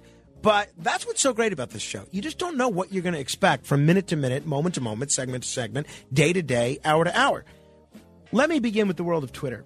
Brandon has written to me on Twitter. You can find me on Twitter and said, This is just today. Are you a Luciferian? They're already trying to make the world one currency, one language, and you're trying to help it along with one system of measurement? I'm more mad at you for this than for leaving all your viewers to die in a nuclear holocaust. All they need is to switch the system over here, changes to the euro, then you got Armageddon coming. You say you are running for Jesus. Sometimes I wonder. Thank you, Brandon. And, you know, that's the thing with written word. You can't tell if it's shtick or if it's sincere. I have no idea. All right, this is uh, via email. From Luke. Subject Learning to walk. Morning, Frank. I couldn't sleep. So Carmine is learning to walk at 14 months. Hope it's not too early. Apparently, toddlers get bow legged but grow out of this condition as they grow older. On, an, on another note, do you think Carmine will smoke cigars? Remember Carmine the cigar Galante. Have a good one, Luke G. Yes, it did not work out too well for Carmine Galante. All right. This is a, this is a nice book here, uh, hardcover and I've seen the price of hardcovers lately. They uh, they're not great. And nice typewritten note inside here. Wow! It's from uh, the book is Baseball's Bastards, flawed diamonds of our national pastime. Uh, it's by Harvey Rosenfeld. Hi, Frank Morano. Since my wife of 52 years died two years ago, oh, it's sad, I have looked for a radio partner during early morning hours. Your Other Side of Midnight has filled the need. Your program has also brought back memories. My father's lone employee was the affable Carmine. Your heritage also brought back memories of 1972 when I was involved in the Jewish community campaign for the charismatic, um, the charima- charismatic Ms. Mayoral. Hopes ended with the disclosure that he took the Fifth Amendment to protect his daughter. I've included two Mario Biaggi pins.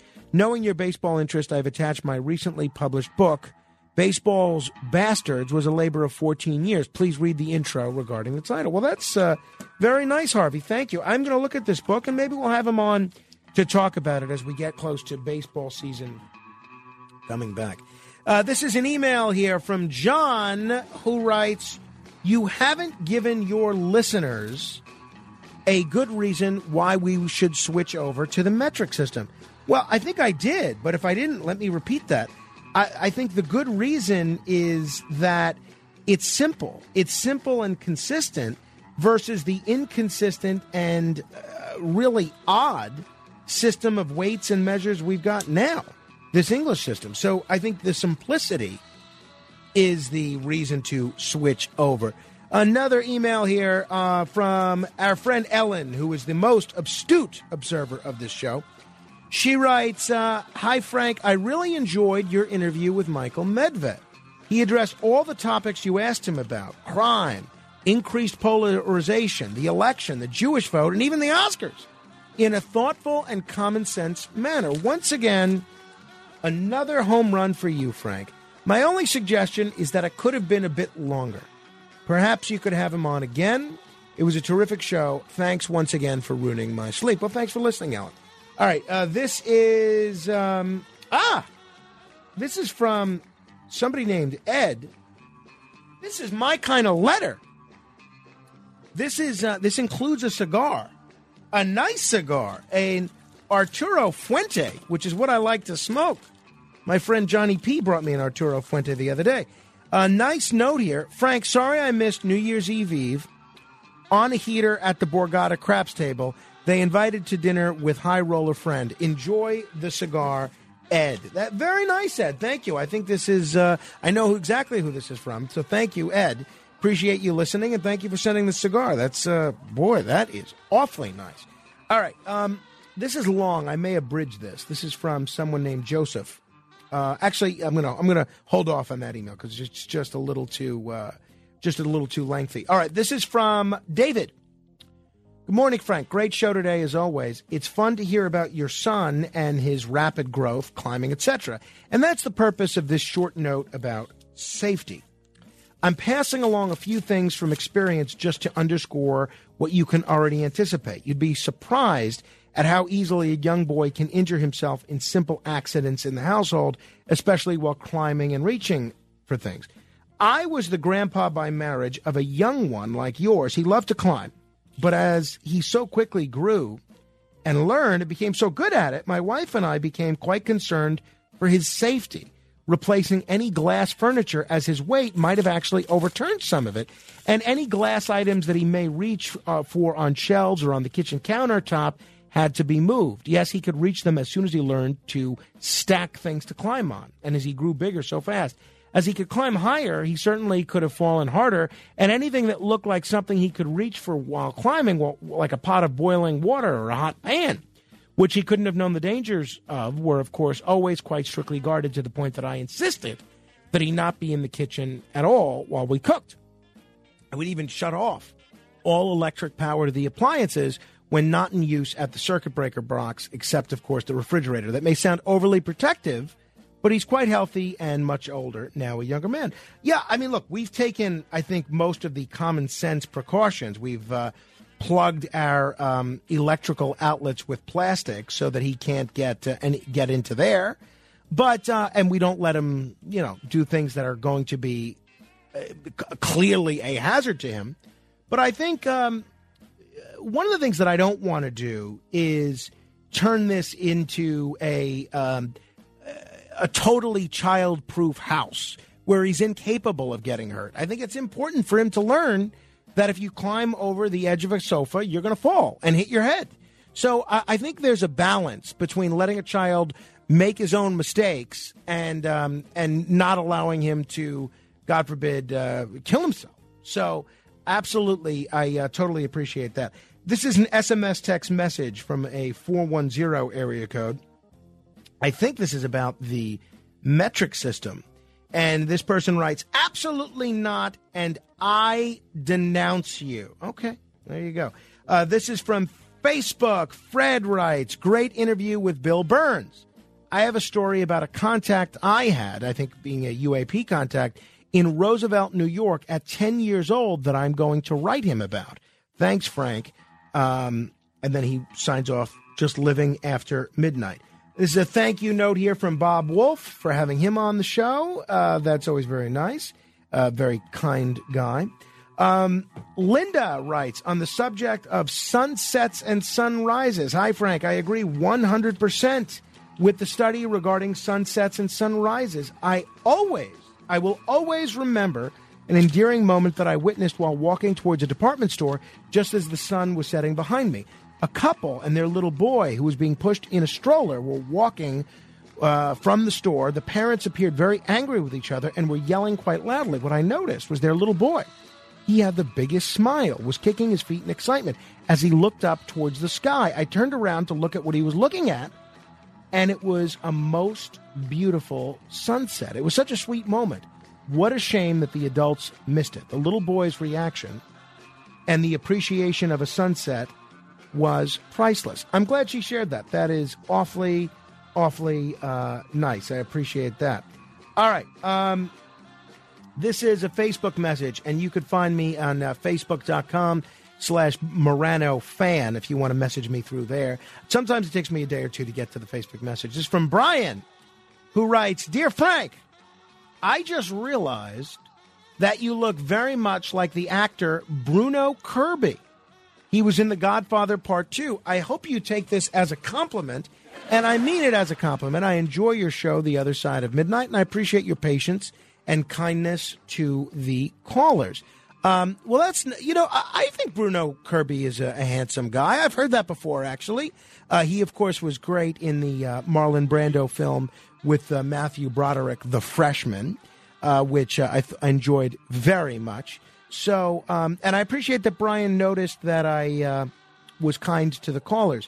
Meanwhile, you uh, contrast that to some of the other uh, correspondence that I've gotten on social media. I posted a picture of myself with uh, four former chairmen of a political party yesterday, and Frank Gonzalez writes on uh, Facebook, "What a curt jerk blank you can be to some callers. You have no talent and a giant ego." You will be off ABC in one year and divorced in five. Loser! Exclamation point. My response. I definitely appreciate the feedback, Frank. Thank you for listening. Now, I wasn't sure if he was saying I would be divorced five years from now or five years from the beginning of my marriage. Either way, I'm hoping that he's wrong. Uh, this is from, oh, this is a nice note. This is a letter here dated Christmas Eve from J.J. Kennedy. Dear Frank, thank you for playing the, cra- the Christmas classic, It's Christmas. I heard through the radio DJ grapevine that you played it. Usually my insomniac husband Charlie catches it, but for some reason he missed it this year. If I had a heads up, I would have listened and called in. There's always next year. Wishing you a wonderful Christmas season and a totally sweet 2023. By the way, all the proceeds from It's Christmas go to charity. If it makes more than a dollar, I'll donate it to Tunnel to Towers. I support this organization with my own funds. Thank goodness it doesn't rely on the song. But truly, thank you for your support with the song. I know we are both John Gambling fans, and we really had fun producing it. Well, that is awfully nice. Thank you, uh, J.J. Kennedy. Uh, this is from uh, Kate in Chautauqua. Hi, Frank. Discovered your broadcast about three years ago. I find it very interesting and informative. Well worth listening to. Anyway, the Buffalo Bills were finally playing like they used to in the 1990s when I stumbled upon The Other Side of Midnight. I remember looking forward to each hour's news report during your Monday morning program. I wanted to hear the infamous WABC Sports announce that the Bills had won or lost. But alas, if memory serves, the iconic radio station only told me about the Giants and or the Jets, which is ironic. Neither team plays in New York, but the Buffalo Bills do. And yet I don't remember ever hearing their scores during the regular season. I could be wrong, but dot dot dot. So uh, this was before the Bills lost this weekend. So maybe during the early morning hours of this Monday, since the Giants played as if they were the modern day version of David and Goliath. Well, I would disagree with that, by the way, because you remember who won that battle of David versus Goliath? If, if the Giants won, they would have been playing like David. Maybe WABC will res- will report the game results about the only team that actually plays in the great state of New York. Of course, if the Bill lose, I won't be Bills lose. I won't be offended at all if they are again ignored by your sports department. Ha ha. Thank you, Kate. Yeah, uh, this is going to be something that I think Kenneth owes an explanation to folks on, and um, I don't know. Uh, hopefully next year, if Kenneth's still here and the Bills are still playing in New York State, hopefully he'll get his act together. Hey, this is a, a letter here from Flemington, New Jersey. I don't know; it's not signed, but uh, the the address is from Flemington, New Jersey, and it is a Q and A with William Shatner, and uh, it's all about. It's an interesting Q and A. So thank you to whoever sent this to me. I will look forward to reading this. I am a big William Shatner fan, and I am hoping to be appearing with William Shatner February 10th and 11th in Flemington. Uh, excuse me, not Flemington. In Red Bank, New Jersey, and in Englewood, New Jersey. We'll see where that goes. I don't know. Dear Frank Morano. Uh, this is from Jerry. Jerry writes There's a listener gal who I met, visited with.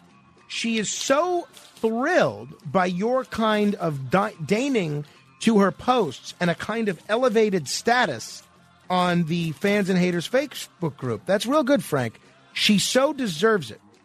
Nice and smart gal. Has a pretty tough life for sure. But it seems you're upset with me as you usually respond to an email with me in one way or another, and however so and haven't. So I don't want to reflect on her that we commiserate that I am well liked by her in any way related to what you think of her. Anyway, really good. It's her main thing. Glad for her. Jerry. I don't even know what he's talking about. I, it sounds like he met someone through the Facebook group. God bless you. Oh, look at this. The, someone from Pennsylvania sent me the same William Shatner interview that somebody else just sent me from Flemington, New Jersey. Oh my god! This is wild. I guess I don't know if this is from AARP magazine. It doesn't say the publication, but um, what is the possibility of that?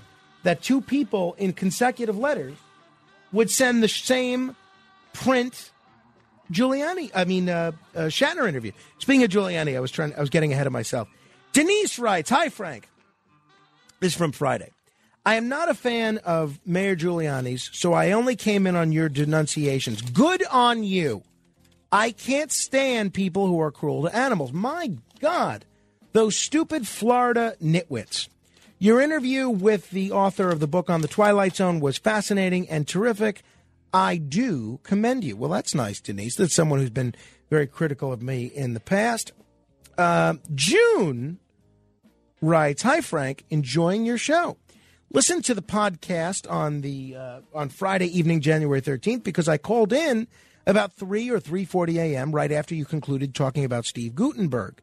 I wanted to get the podcast to my email so I could show my daughter how I talked about her special birth on radio, as I described how we saw three men and a baby the night before. When I heard your podcast for that time period, my phone call was not included. Maybe it was cut from the podcast. What? Is there a way you can reclaim my phone call to the show and forward that section to my email? Appreciate it. Be well, June. Now, I know June, and I have asked Kenneth to uh, look into this. And I sent him that request four days ago. So far, no response from Kenneth. So I don't know, June. Maybe you did something to Kenneth, but um, very suspicious. This is a nice Christmas card here from Alyssa from Manhattan. Very nice. Uh, this I'll just do two more. We'll do one email and one uh, one print. This is from Ken. I had to do a double take, Frank, listening to Anthony Weiner and the Republican Thaddeus Thursday morning. They both spoke out of, and there's a lot of capitalizations, which I'll spare you of. Uh, all the doubles and bubble and boths that I'm about to read you are capitalized. They both spoke out of both sides of their m- mouths for what seemed like two hours, or a double session, or yes, both. Talk about double talk. You should have doubled down with both of them, pounded both fists, and demanded that they take a stand instead of waffle on both sides of every single issue, which made for a doubly boring interview. Yawn, yawn. Both of my ears heard nothing but meaningless political gibberish from this tiresome twosome. That was simply too much, Frank. In today's climate of crime and corruption, we must have compelling conviction rather than comatose kumbaya.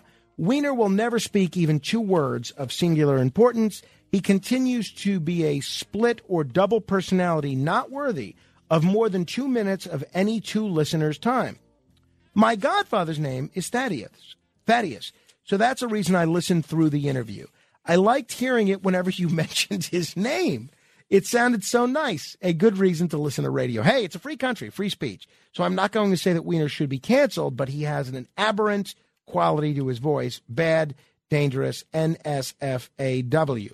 Not suitable for airwaves. Best wishes, Ken from Manhattan. And then finally, this is a card here from uh, Marianne in Indiana. She writes Dear Frank, I enjoy listening to your show. A recent topic you announced a person changed his life by choosing a hobby. I had a hobby, raising horses for horse show competition. The horses are great for your body, soul, and happiness.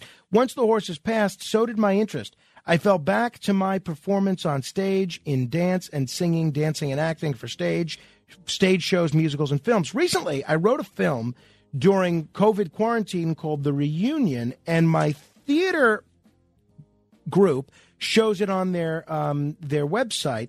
I love performing, period. Creating art is a life enhancing experience for me. I've had the privilege of doing it now for seven decades. Wow.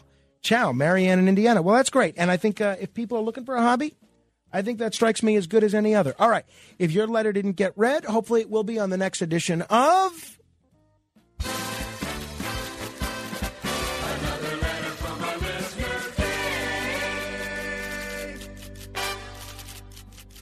The other side of midnight.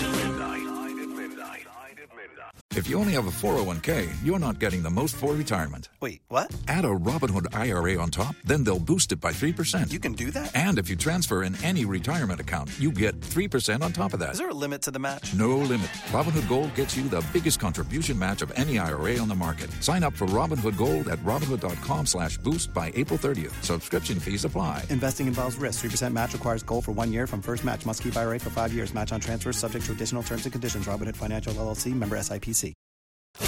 It's The Other Side of Midnight with Frank Morano.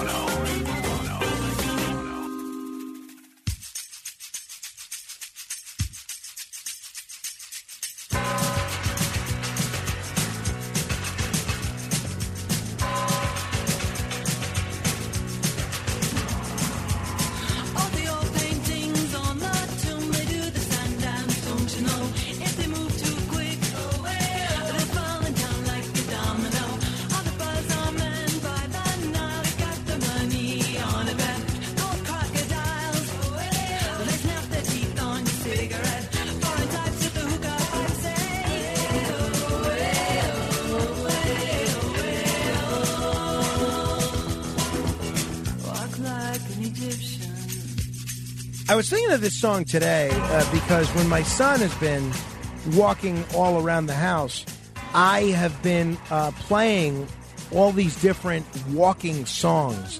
And this is one. And sometimes he stumbles and, as he's walking. And I kind of feel like he's walking like an Egyptian because it's, it's kind of got his hands weird and uh, doing, doing his thing. Uh, hey, if you have not done so, please join our Facebook group. Just search Morano Radio fans and haters. That's uh, M O R A N O Radio fans and haters. And uh, the uh, the the matriarch of our Facebook group, Ellen Metzger, posted the following a day a, a day ago. I just finished listening to a couple of podcasts of the darker side of midnight. If you're not up on that, that is the pod, the post show podcast that uh, Kenneth, Alex Barnard, and Matt Blaze do. Pretty funny, Matt Blaze, Alex Barnard, and Ken Connolly. And Matt, I know you do a good job. I used to listen to you all the time with Tommy G. Now, what I find suspicious about this is I was looking at this yesterday, and I could have sworn there were three or four negative comments about the podcast. And so I asked uh, our illustrious staff here, what um, you know, what's going on here? Did you guys delete these podcasts? And so far, no responses. You mean the comments? The comments. No, the, all the comments are still there. Uh, the see, I'm not comments. seeing them. I have them. I see. So maybe nothing has been deleted. I can All assure you. right, I all would. right. Ne- I would never. Are you kidding me? If I if I the people that that said negative things about the podcast are the people that always say negative things. That's true. That so if they liked it, then I'd be worried. Well, that's fair. Hey, I did get an email here, and I uh, I'll, I'll end with this. Ed uh, wrote, "Dear Frank, don't waste your valuable time listening to the dark side. It's boring with a lot of gratuitous foul language. Couldn't listen to more than ten minutes." They tried to satirize you with your Selena Gomez tribute, but it fell flat on its face. On the other hand, I have been listening to your show via podcast since the beginning and truly think you're a talk show genius. Wow. Genius, funny, informative, entertaining, and a very good person. So thank you very much. I appreciate you more than you could know. Thank you, Frank, and God bless your family. Well, thank you, Ed. I uh, you're welcome. I appreciate you recognizing my genius. I always felt that maybe I would be one of these people whose genius was not appreciated in his own lifetime. Not until, you know, I passed would people go back and listen to these podcasts and say, wow, that, that guy was a genius. But it's glad I'm glad to see that at least in Ed's brain, he's recognizing my genius now. So there you have it. If you want to check out the darker side of midnight, you can go to redapplepodcastnetwork.com or you could just search the darker side of midnight on uh, most podcast apps. We'll take your calls in a moment. Until then, keep asking questions.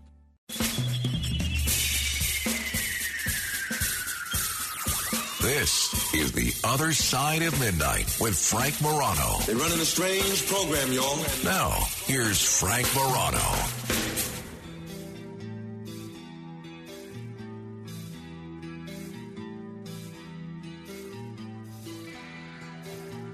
Continuing. Good morrow, everybody. This is The Other Side of Midnight. I'm Frank Morano. Con- continuing what I just brought up here, I just got an SMS text message from Ellen, who posted that comment about uh, The Other Side of Midnight. And she just sent me a text message, and you can too at 8168 Morano. Hi, Frank. It's Ellen. I don't see any comments on my post about The Darker Side of Midnight either.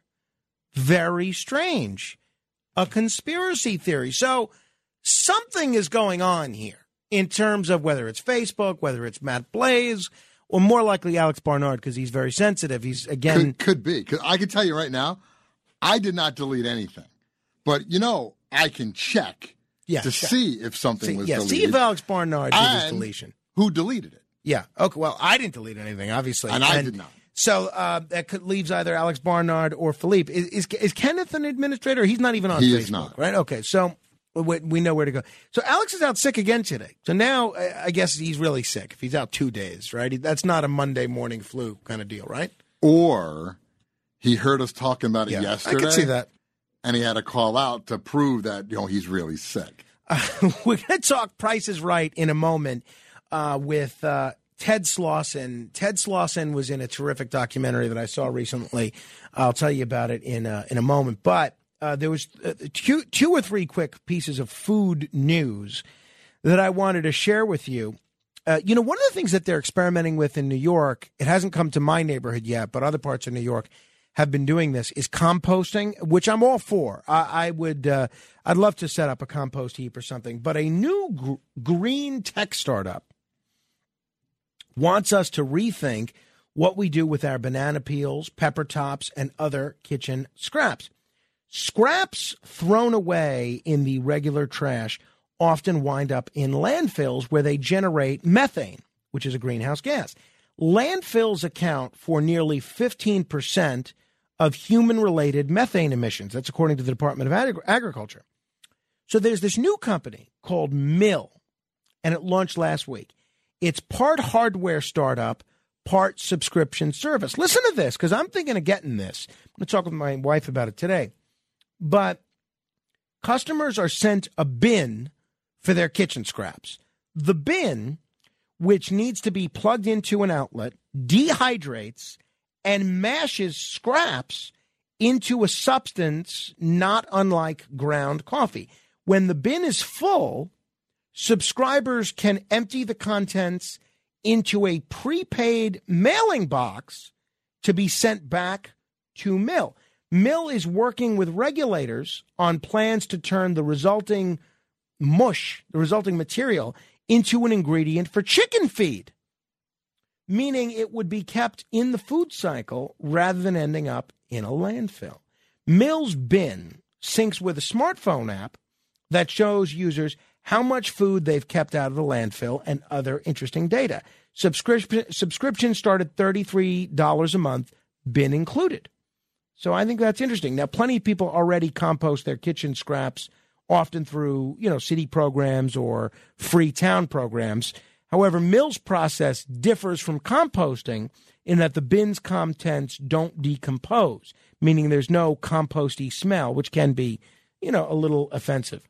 So, according to the founder and CEO Matt Rogers, he he told Axios, "You're probably thinking, how could it make sense to mail this stuff and heat this material and have that pencil out?" And who knows if this is going to work out, but he says it does, including the manufacturing and all the things that go into making the bin, processing, and mailing. All the upcycling we do, it saves about a half ton of emissions per household per year. So that's interesting. The consumer pitch, according to this fella uh, who is the CEO here, is both altruistic. Subscribers feel like they're doing something to fight climate change, and it's financial. In a lot of cities around the country, uh, I know Jersey is like this. You pay for your trash service, and you pay based on the size of the bin. The bigger the bin, the more you pay. So when you can take the food waste out of the trash, you could downsize your bin and save money. The average American household makes between 500 and 600 pounds of food waste a year. But when you take the water out, it gets about 80% smaller. So we're talking about a shoebox or two a month per household. So I'm, I'm interested to see where this goes next and if this takes off. Commercial service is a possibility, but homes were the initial uh, target because they account for the most landfill bound food waste. Very interesting. So we'll see where that goes. Also, in food news, do you remember the frustrations that Elaine on Seinfeld used to experience with always having cake at the office? Happy birthday to you. Elaine, cake? Uh, no thanks. It's Walter's. You know, there are 200 people who work in this office. Every day is somebody's special day. Elaine, where are you going? It's Walter's last day. We have to celebrate. It's his birthday and it's his last day? This is other Walter from Returns. Hey, what's going on here? Surprise! Oh, guys. Hey, Elaine, it's my last day. Have a piece. All right, pile it on. So there is a temptation, depending on the, the office, and our office is like this a little bit. We have some pie in the kitchen now, which I noticed Kenneth uh, did not share with Omar, the doorman, yesterday, even though I specifically asked him to. So I looked like a real jerk when I was leaving yesterday. I said, "Oh, did Kenneth bring down some pie?" He said, "No." He didn't look at me like I was crazy. He said, "Who's Kenneth?" So, um, but anyway, a professor at U- UK's University of Oxford says that bringing cake into the office to share with colleagues should be seen as harmful in the same way as passive smoking. Susan Jebb is a professor of diet and population health and chairwoman of Britain's Food Standard Ag- Agency. And she said people cannot rely on the extraordinary efforts of their personal willpower to forego eating cake should it be available. That's according to the Times of London. We all think we're rational, intelligent, educated people who make informed choices the whole time, and we undervalue the impact of the environment. If nobody brought in cakes into the office, I would not eat cakes in the day, but because people do bring cakes in, I eat them. Now, okay, I've made a choice, but people were making a choice to go into a smoky pub. Now, I don't think it's the same uh, at all. I mean, I get what she's saying. And look, I guess we're partly responsible for this with this pizza thing that we were doing on Fridays. And I think we're going to discontinue that because of everybody's dietary restrictions here. But it's not the same as smoking because, I mean, when people are smoking, you don't really have a choice not to breathe in the secondhand smoke. That's not the case when it comes to cake. You can forego it, and people are not going to judge you uh, at all. Um, Channel 5 News in the UK asked people's opinions on cake in the office. A bit of cake goes a long way, definitely. I'm the orderer of all cakes, all fruit, everything that we kind of have in the office. So for me, having a bit of cake with a coffee at four o'clock, what is wrong with that? It's about balance, I suppose, and you need to have positive choices as well. So, you. I think cake is a positive choice. Well, yeah, I, I suppose it is. Yes. It's just a little incentive, really, to keep going, keep working, have a little sugar rush for the afternoon when you're crashing a little bit. If you want cake, you can have cake. I don't feel like you should be told that you shouldn't have cake, just like you shouldn't be told that you should eat the cake. If the cake's there, have the cake. If you don't want cake, don't eat the cake. So, uh, Professor Jebb is being accused of fat phobia, fat shaming. Some people are saying she could even be accused of racism. One professor uh, even advocates discovering doctors who have weight inclusive practices. I don't question her motives here. I do question her conclusion. I think there's a big difference between smoking and having cake in the office and creating a celebratory environment. I get it though. I mean, since we have all these snacks in the office, so M and M's and everything, I, I've put on weight. And um, you, you say, all right, don't eat the M and M's. You know, maybe I shouldn't. All right, we're going to talk with Ted Slauson in a moment. He is the star of The Perfect Bid, which is available on Netflix. It's a few years old, but it's still great. Here's a trailer.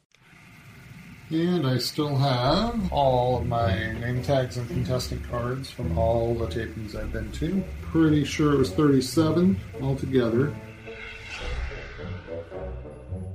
So one week I got into like watching Prices Rights from like 1973. The same refrigerator freezer was on four different episodes that I watched, and it was $789 all four times. I'm like, well, see, there it is. There's proof. So that kind of inspired me to start tracking prices keeping records, if you.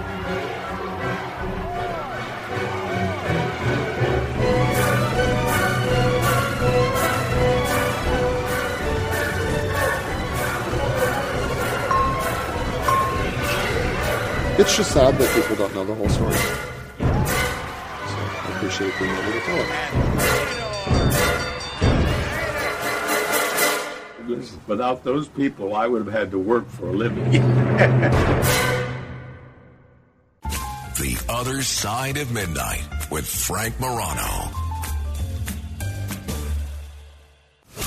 It's The Other Side of Midnight with Frank Morano.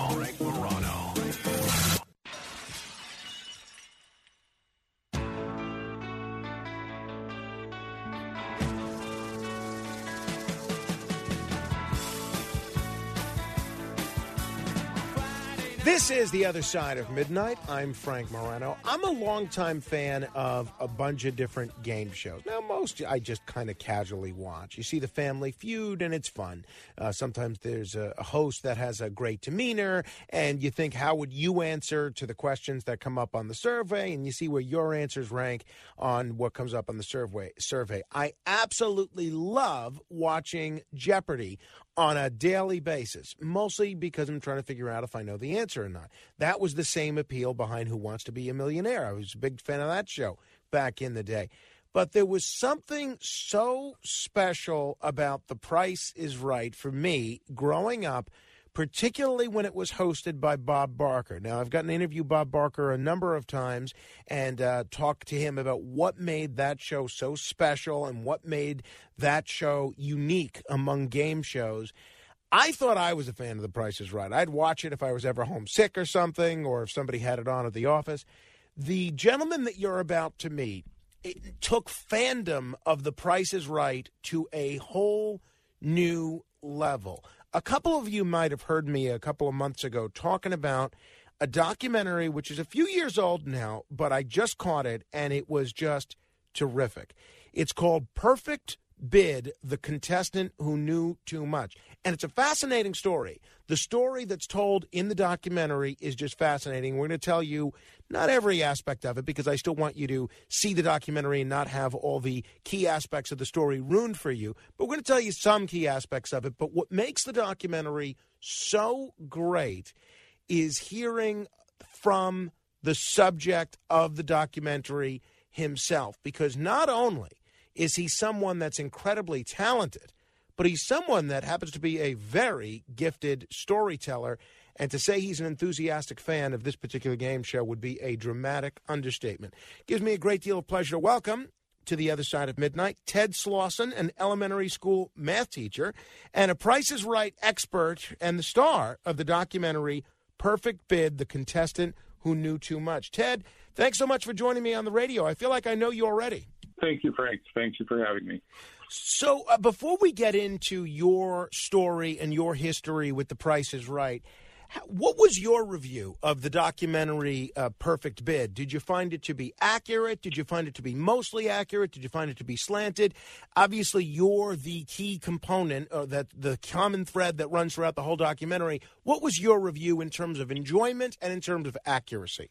It's very, very well done. Um, CJ wanted to tell my side of the story mostly because the person of interest uh, with the perfect showcase bid kind of got a lot of publicity and went out and said he had come up with the bid on his own, which CJ kind of set out to disprove by showing my story. Um, I, I still, I, I don't watch it a lot. I catch it, you know, once in a while, but I, it cracks me up. I still find things in that documentary I didn't notice that he put in there, and kind of the way he uh, wove the whole story together, I think, was just amazing. I, I completely agree. And you're talking about C.J. Wallace, the uh, director of Perfect Bid. And by the way, if people want to watch this, it's available on Netflix. It's only 72 minutes. It's a it's a quick watch and it's a fun watch. And it has to do um, the incident that you alluded to was a contestant who bid perfectly on a showcase in 2008, and uh, we'll get back to that in just a moment. When did you first become a fan of The Price is Right, Ted?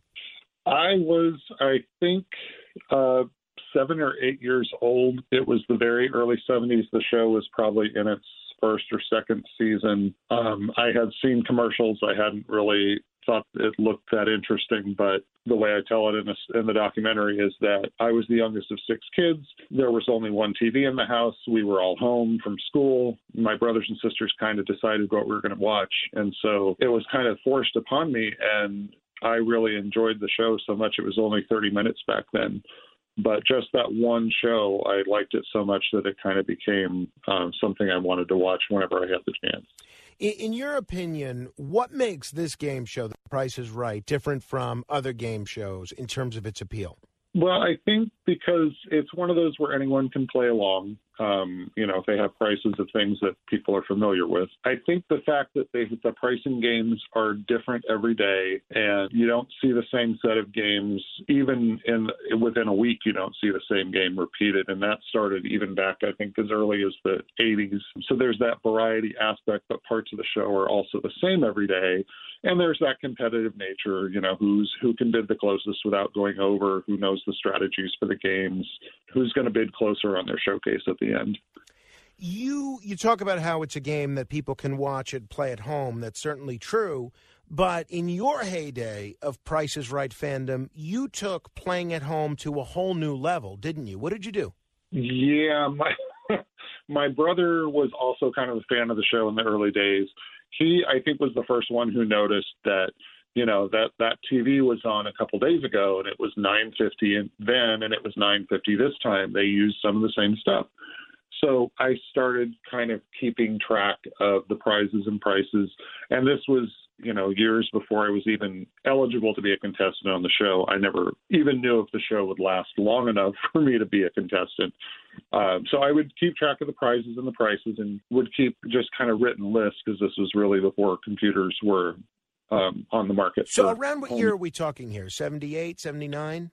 Um, probably the mid mid to late seventies. Yeah. And uh, I'm sorry, I didn't mean to interrupt. So you, you keep a written list of all of the prizes and what they would go for on the show, but then that evolved to something a little bit more elaborate, didn't it? Yes. So my uh, my parents got me a Texas Instruments home computer when I was a senior in high school. Uh, it was my biggie Christmas gift that year, and I wasn't quite sure what it was for because I hadn't really expressed an interest in having a computer. But my dad was like, "Well, I thought you could use that to inventory my train collection," which is kind of a running joke because it's like, "Well, gee, thanks for that gift with the strings attached." so I learned how to program in BASIC using that computer, and I programmed individual games from the show so I would kind of practice with some of the actual prizes on the show. But it was just like a game here and a game there, and the car games it would just kind of ran, give me a random price, and I'd just see if I could guess it. So those didn't really help.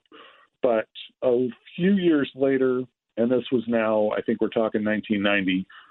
I guess I should back up a little bit in the mid 80s i got a personal computer then started using like an actual database to store all the prizes and the prices and all the information around 1990 is when i realized that i should really be keeping track of everything on the show i was really only writing things down and recording things that where they showed the price of something and it dawned on me because i'd, I'd had an incident I think it was 1984, um, where I hit a showcase on the nose at home. It was a shock to me because I wasn't expecting to be on the nose. But what what I realized later is that the reason I got it was because I knew three of the prices, and the fourth one I just happened to guess it on the nose. It was carpeting, and someone had once told me carpeting was twenty dollars a square yard or ten dollars a square yard. And when I used that rule, it gave me this perfect bid. And so it dawned on me that when I know some of the prices in the showcases, if I get to the point where there's only one left that I don't know, I can subtract out all those prices from the total and get that missing price. And that's how I started getting prices of trailers and boats and all these expensive things that were usually only ever shown in the showcases. And in 1990, um, GameTek put out this Price is Right computer game. I was so excited to get it. I waited and waited and waited for weeks for it to arrive. And when it arrived, I was sadly disappointed at the quality of the game. Um, there are just so many things wrong with it. It's become like a, its own urban legend. So I decided I was going to write my own Price is Right program, and I wrote it in GW Basic using the actual prizes and prices from the show. So that was a way for me to start um, kind of practicing with the prices instead of just reading them off of lists and trying to put my thumb over the price and guess the price. This was a way to actually get uh, more practice in learning the prices. Then when was the first time you ended up in the audience of The Price is Right? First time I went was in it was uh, Memorial Day. It was actually the day after Memorial Day in 1984.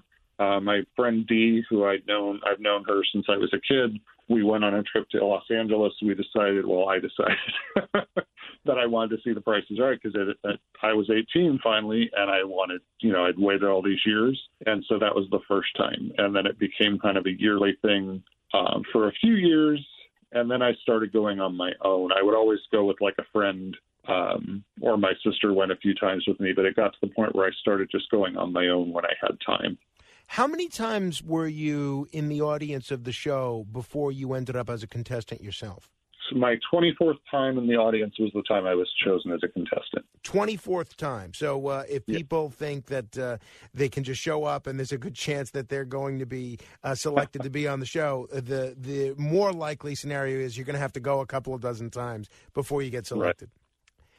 Back when the audience was that big, definitely. When uh, you would go just as a uh, as an audience watcher before you got to be on the show itself, I'm wondering if you can describe uh, Bob Barker and kind of his interaction with the audience off stage. Anything that uh, people might not see who were just watching it on television. So Bob knew, obviously, he knew how to um, handle contestants, how to bring the best out of them, how to make things fun. He also knew how, he knew the importance of keeping the audience interested. And so during the commercial breaks, he would talk to the audience, he would ask if people had questions. Um, some of his stuff, if you saw, if you were there multiple tapings, you would see kind of the same jokes, which was funny. They're still funny, Sure. you know, even when you see them a few times. But um, he also he always knew how to kind of keep the audience up. And the way they run that show, at least the way they ran it back then, they would try to do it as if it were live to tape. And so the lights would go down after the first game was won or lost. It would seem like it was just a few seconds and the lights would come back up and they'd be ready to go on. And it was amazing to think of all the stuff they were moving around backstage and setting up on the stage in this record amount of time to keep the show running.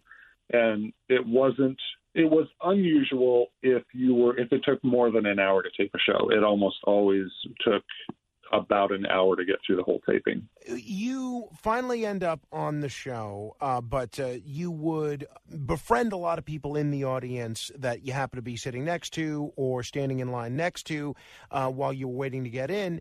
And you had no hesitancy, given your expertise and uh, spending a lot of time kind of memorizing the prices of various items. You had no hesitancy helping out some of the contestants who were on the show, right? That is correct. And I always felt like, you know, I put all this time into being prepared. If I'm not going to get picked, I may as well at least help anyone who is down there. And, you know, and they, a lot of times people don't necessarily know who to listen to. Because everyone's Um, shouting and that whole thing. Right. And Rod Roddy used to say in, as part of his warm up, it could be, you know, he'd ask the audience, will you all help uh, the contestants? And everyone yells yes. And he says, how easy could it, or how much easier could it be? You Just pick out the one out of 300 screaming voices and you'll win in contestants row. How many people would you say you helped out that actually you were shouting the Wow. answers to and uh, they actually listened to you? How many people, ballpark?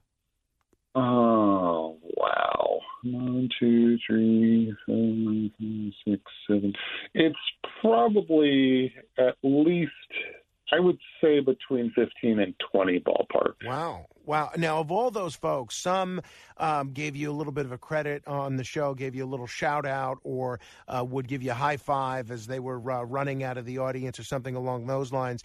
Did anybody who you helped win a nice prize, did anyone, anyone ever express a great deal of gratitude in terms of wanting to take you to dinner or give you a little cash gratuity or something along those lines?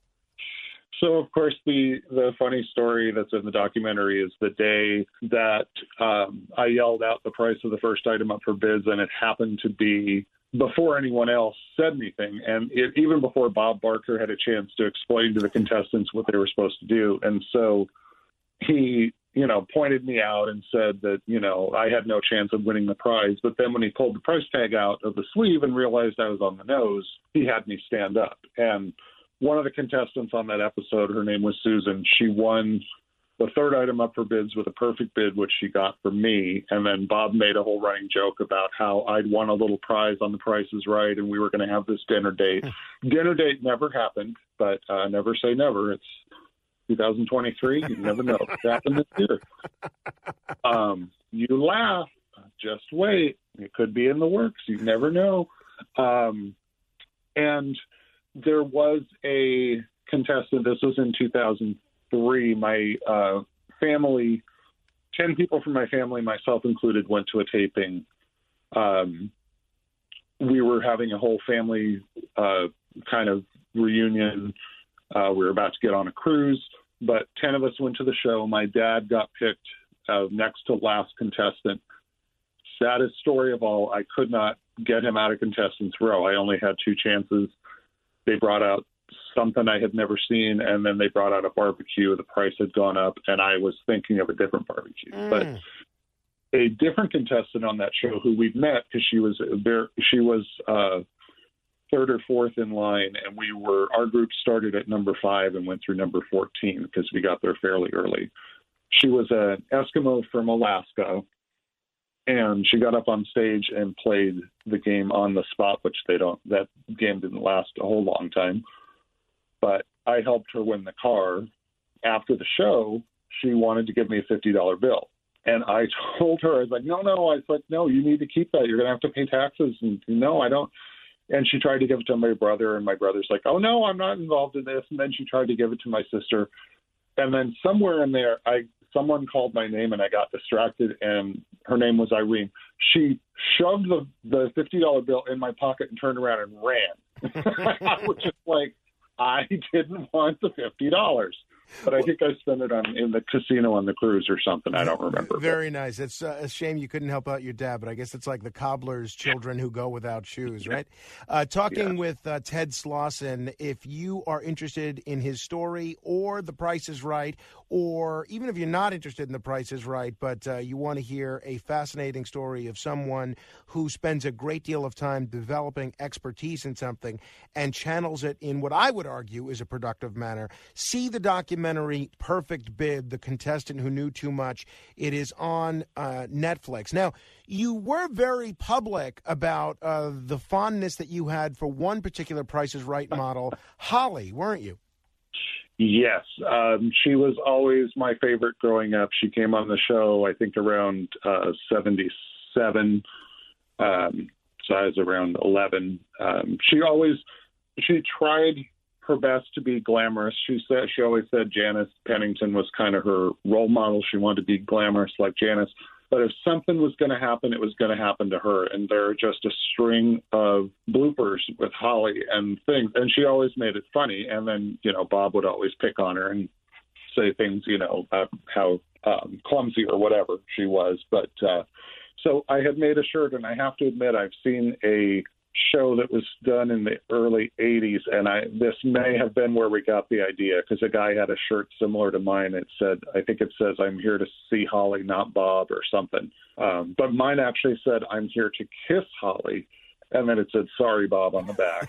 And I wore it to the first taping because that was why I got it. I, my sister actually went with me and helped me get it done wore it to the first taping. The producer was completely unimpressed with me. Um, I was kind of stumbling my way through my little short interview, trying to explain what I, you know, that I was a college student. After that, I would take the shirt with me every time, but I would never wear it. I'd always wear some other shirt. The week that I, the show that I got picked, I had actually been to a taping on Monday and a taping on Tuesday, and just and stayed for that third day of tapings on Wednesday. And I thought, you know what? I have nothing to lose. I've been here two days already. I'm just going to wear the shirt and see what happens. So I put, I went, you know, you have this little break in the processing where if you, or if you're close by, if your hotel's close by, you can go and shower and change. And that's usually what I would do put the shirt on, come back to the CBS lot, and people are looking and pointing and whispering about my shirt. And I thought, well, that's a good sign. Then I realized I've got to say something to the producer. I've got to make this stand out because, you know, there's no point in wearing the shirt if, you know, I don't have something to say about it, I guess. So I kind of practiced in my head what I wanted to say. And when it came time to me for me to you know, talk about myself. Said to Phil Wayne, who was the producer at the time, who chose the contestants, I said, you know, I'm still on my, I'm still a middle school math teacher, and I'm still on my longest vacation ever. And I said, as far as today goes, forget the refrigerator, forget the new car. This is why I'm here. And I pointed at my shirt. and I did not expect that he would start laughing. And he started laughing, and I didn't know how to take it. It kind of, I froze for about a half second because I thought, is laughter good or is laughter bad? like, what does this mean? And I think I finished. I don't remember what I said after that. And he was still kind of chuckling and he said, okay. And he pointed at me and went on to the next person. And I don't know if that point was his secret signal that day to his assistant that I that she should be writing down all my details so they could pick me.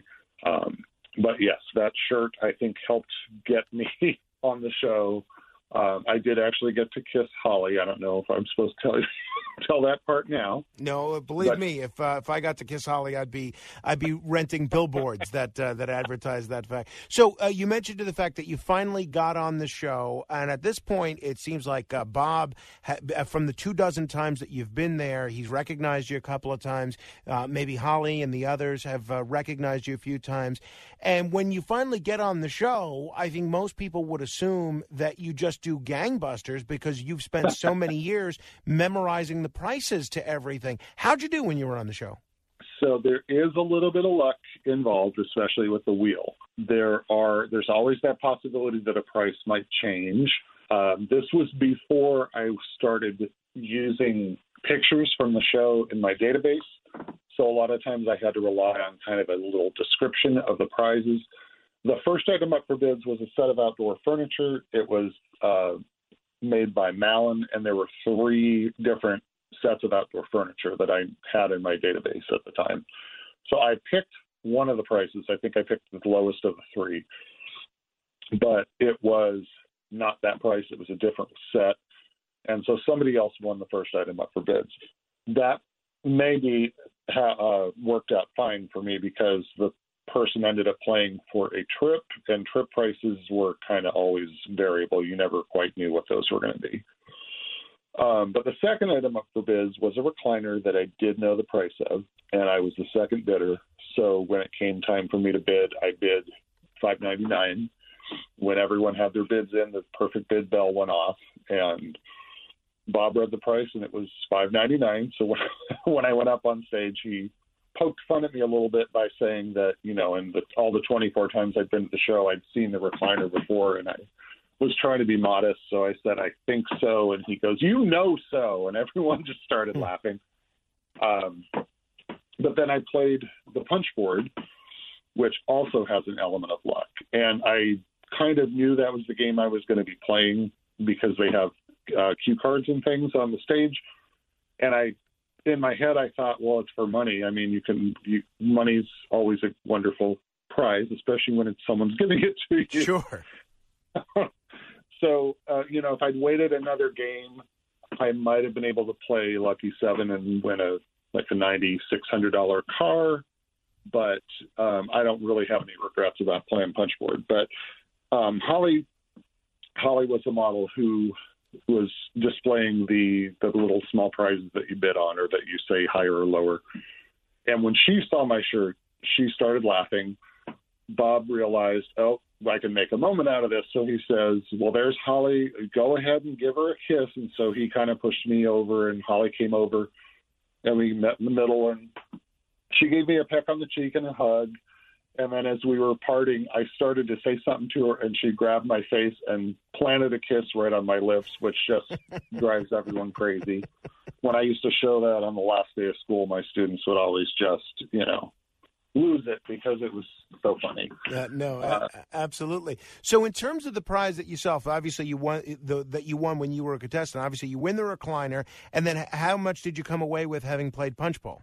The first hole that I punched was a thousand dollars, and I had a hunch that if I gave the thousand back, you know, trying to get five thousand or ten thousand, that it would be the biggest mistake of my life. So I decided to keep it. It turned out to be the right decision because the amounts just went downhill from there. Um, so I won a thousand on the punch board. I won a hundred for the perfect bid. I won the five hundred ninety nine dollar recliner, and I won uh, the four prizes in punch board. So total that I won was one thousand nine hundred sixty-two dollars. Well, hey, that's uh, not too bad. But uh, if, for folks wondering why doesn't uh, Rain Man go on The Price is Right all the time and just win all the prizes, the answer is because that even if you know a lot of the prices of what what everything goes for, there's still an element of luck to it. Right. Right.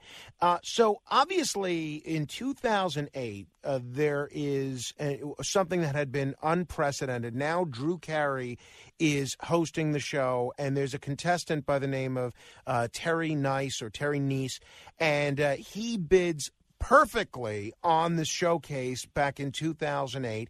And there's all sorts of conspiracy theories about what happened. You can see Drew Carey on the show itself saying this is never going to air because he assumed there was some shenanigans going on there. Um, in terms of that guy that did make that perfect bid on the showcase, which I think had heretofore not happened before, what involvement did you have? total involvement. so Terry was um, the fourth person to show up for the line in the morning. It was super early. The person who was third wanted to be at a certain place in the line because he knew that person, like that number, gets the seat right behind contestants row, and that's where he wanted to be. So he kept letting people go ahead of him. Terry showed up about an hour after I was there. Then more, more, more and more people were showing up, and Terry got on the phone and called his wife, who was still at their hotel, and he said, "Yeah, you better get over here. It's starting. There's starting to get a lot of people." And he hung up, and I said, "I hope you don't think I was eavesdropping." I said, "But my sister would kill me if I didn't tell you that this isn't, isn't the greatest neighborhood, and you really should go over and bring and walk over with your wife." And he said, "Oh," and I said, "I'm happy to hold your place." And he goes, "Really?" And I said, "Yeah, just it's fine." And so he went over. They were back in just a few minutes, and his wife was obviously a big fan of the show. She was one of the. She may be the only person, and at this point, this is my 36th taping, I think. She was maybe the only person in all those tapings who ever quoted prices, and I was impressed that she was hitting everything on the nose. So And she was- knew it her was stuff. Grocery items. It was grocery items. She knew. She said, you know, the Jelly Bellies are a dollar forty nine, and uh, I think it was the I can't remember the other two, but she named off three items and their prices, and they were all in. It's in the bag at the taping we went to later that day, and they were. She was right on all three of them. So that was pretty impressive for me. My opinion, based on what I saw of Terry and how he was interacting, because the the couple ahead of me in line, and Linda and Terry, the five of us kind of chatted a lot while we were waiting to get in. I got the impression that Linda watched the show and that the couple ahead of me watched the show, but Terry just seemed to kind of be looking at each of us as we were talking and things were kind of registering, but he wasn't participating. He wasn't saying, Oh yeah, I remember that time when blah blah blah happened. Like there was like nothing. So we finally, you know, we go through all the processing and all that stuff and we get into the studio and Terry was the second contestant called. So I'm right away thinking, well, I'm probably not going to get picked because he's sitting right next to me, and they don't usually pick people who sit right next to each other. But how awesome! I know, you know, I've been talking with them all day. I can help him win something. The first item up for bids, he didn't get it because it was a well, he wasn't paying attention to Linda. He didn't look at Linda or me, and the price that I had it at was actually wrong. It had gone up like a hundred dollars, which was not unusual that a price would change at some point. Um, second item up for bids was a camera that I didn't have in my database, so I had no clue. But the third item up for bids was the Big Green Egg Barbecue, and it had been on the show for several seasons. It had been nine hundred dollars for a long, long time. That's the one I thought my dad was bidding on in my head. But anyway, another story for another day but it had gone up to 1175 the last time it had been on the show earlier the previous season like in april march somewhere in there. So i told terry 1175 he gets it on the nose he gets the $500 bonus but then i steered him wrong in his pricing game because the prizes two exercycles somehow i thought it was one exercycle and a computer and the the game was switched so he had to either keep the prices where they were or switch them. I thought because of the way the prices looked to me that they should be switched. Turns out I was wrong, and everyone in the audience told him to keep them, but he switched them and he ended up losing. Uh, he spun 90 cents on the wheel, so he went to the showcase. So that's how he got to the showcase. Um, he was the runner up because the top winner was a woman who I helped win a car in one away. uh, with one chance. She did it on one uh, on her first turn, which is very unusual. And so at this point, I think they already know something's up. The people on the show. Um, so the first showcase is a has a karaoke machine, which I know is a thousand dollars. It was um, one that I knew because it kept tripping me up when I was running my little guessing program that I had written.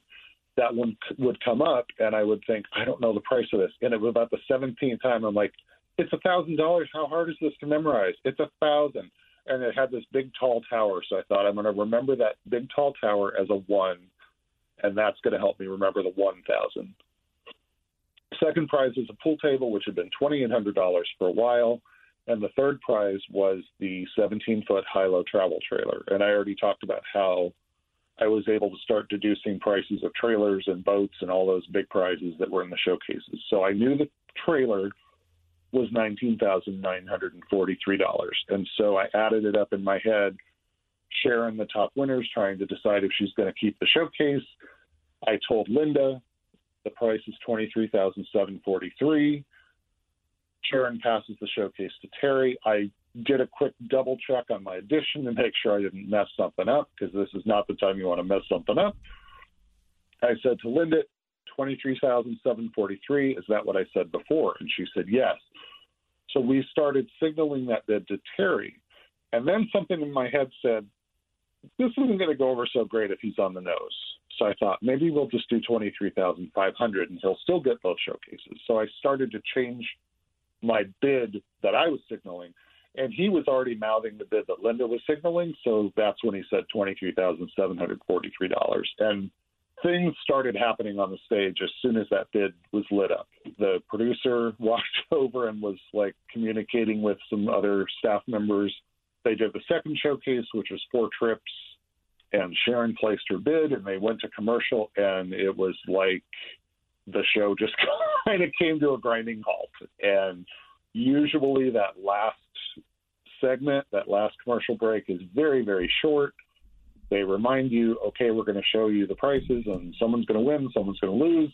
We're going to walk over and see their prizes, and we're going to they're going to have the cameras on you, so make sure you're applauding and smiling. And it was 15 to 20 minutes in my estimation, although I've heard other estimates as high as 45 minutes. I don't think it was that long until they finally picked up and finished the taping. And apparently, what was happening is standards and practices was brought in, and they were trying to figure out was you know did something um, Was there some cheating going on? Right, right. Did somebody cheat? They had a camera at one point trained right on me, and then it was trained on Linda. I don't remember which order, but uh, it was pretty obvious to me because we were right in the front row, and this camera was right in front of us on stage, staring at us. And so I figured, okay, well, they're doing that to, I don't know, to keep a record of our faces or something. But uh, they finally started the taping back up, and you know, Terry read Sharon's bid or Sharon's showcase price. She was less than five hundred dollars away, which on any other day is a awesome bid. Um, and then he walked over to Terry, and he's just kind of like chuckling and and muttering. and he reads the price, total deadpan. It's right on the nose. The display changes to a zero, and Drew's just like, "You got it right on the nose. You win both showcases." So with no oh. emotion. And so, you know, the bells are going off. The audience is like, what? like the audience was freaked out. I would think not only because of the accuracy, but because of Drew Carey's lack of response there, which is an indication that something is is wrong. So uh, I do want people to watch the documentary and uh, get a, an idea of the full full out, uh, fallout. It's called The Perfect Bid, and we're just about out of time anyway, Ted. But let me ask you though, why do you think? Look, Terry ends up winning the prize, and he's celebrated as this uh, incredible savant as the winner. Why do you think? He didn't give you any credit when it's clear that the answer that you gave him, which he parroted, was responsible for him getting the perfect showcase. You know, I I I think probably he thought he would maybe get some kind of notoriety or become famous in game show circles. I'm really not sure what his motivation was. We chatted by email a few times after the taping, and then the next thing I was hearing was him doing interviews saying, "Oh yeah, I came up with that bit all by myself." But and, it, when you guys would chat via email, was he at least um, appreciative of the role that you played in in his perfect bid? so the emails are old, so old that I don't have access to them anymore. But what I remember was they were very kind of guarded, like kind of you know, he didn't really give me credit in the, even in the emails uh, for any kind of help. That was the other time where someone gave me money. His wife gave me a wad of twenty dollar bills after the show, and I said, "I know you guys need this," and she goes, "No, no, we want you to have this," and it was very odd. And I finally just said, "Okay, fine."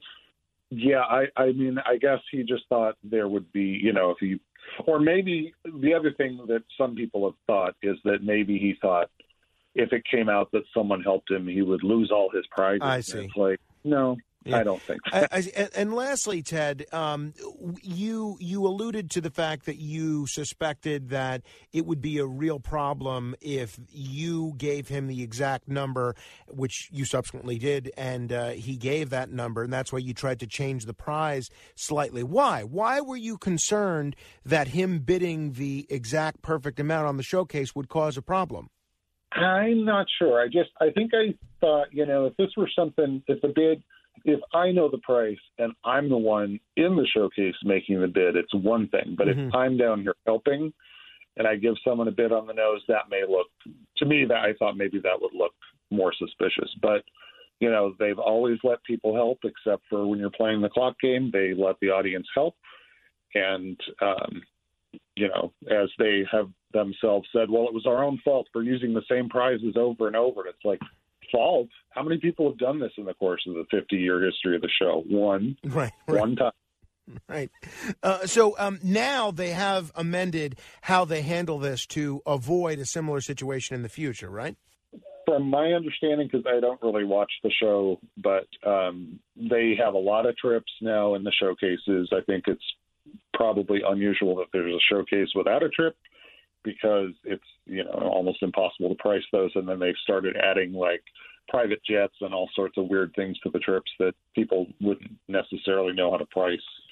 They for a while during season 37, which is when this perfect bid happened, they started bringing in a lot more prizes. And I was tracking them at this point because they had changed the eligibility rules.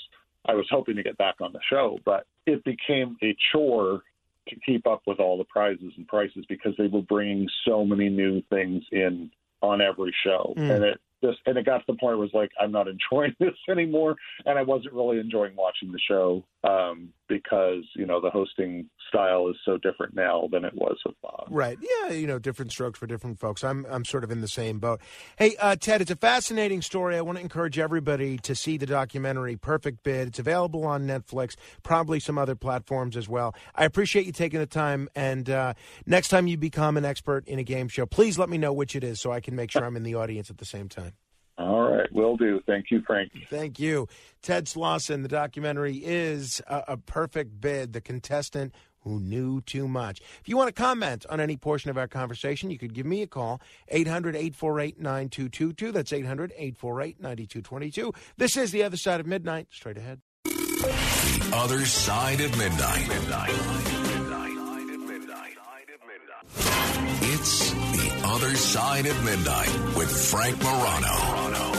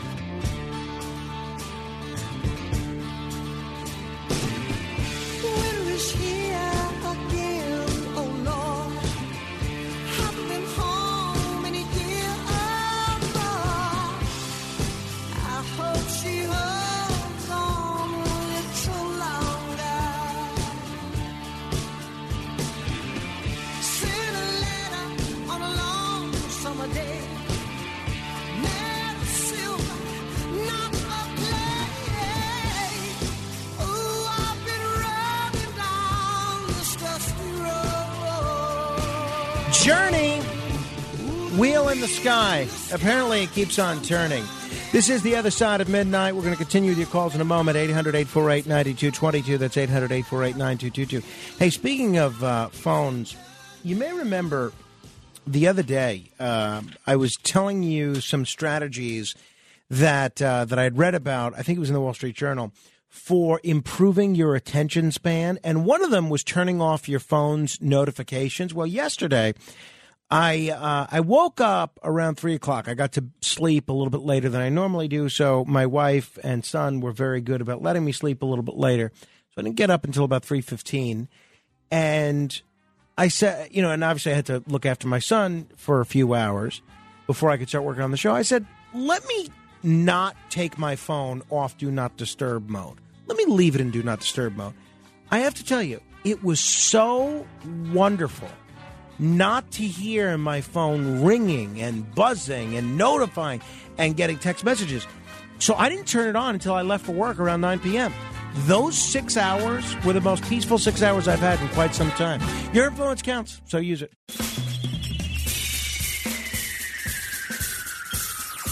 This is The Other Side of Midnight with Frank Morano. They're running a strange program, y'all. Now, here's Frank Morano.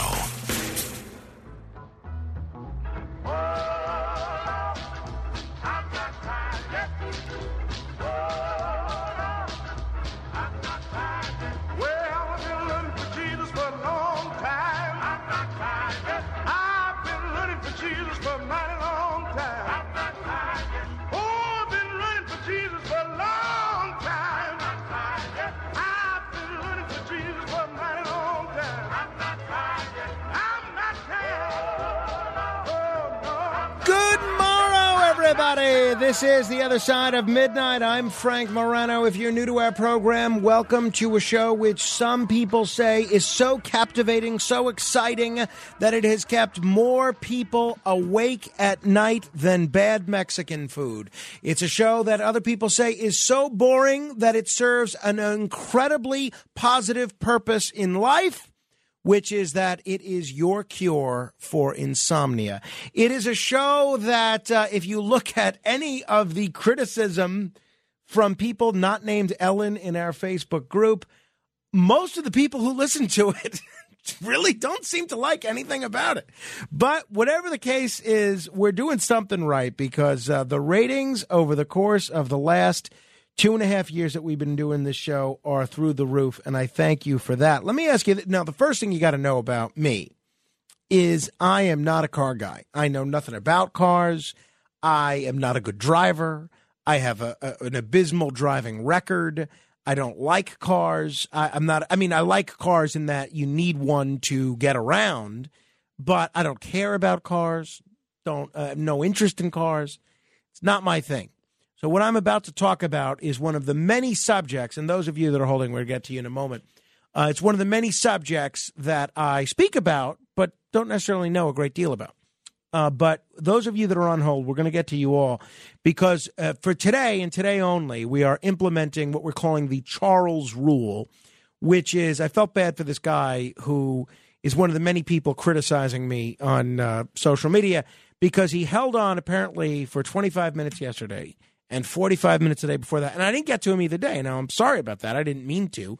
Uh, and had I known he was holding, I would have gotten to him. But he said, hey, why don't you just go to the people in the order that they come? So there's a reason that we don't do that. But uh, I figured, why not? We'll, we'll do him the tribute, at least, of uh, catering to people on a first come, first served basis. So there's another Charles on. I don't know if this is the same one, but Charles, Joe, Rick, Pat, we're going to get to you in a moment, and everyone else on any subject that you uh, are interested in that we've covered. 800 848 9222.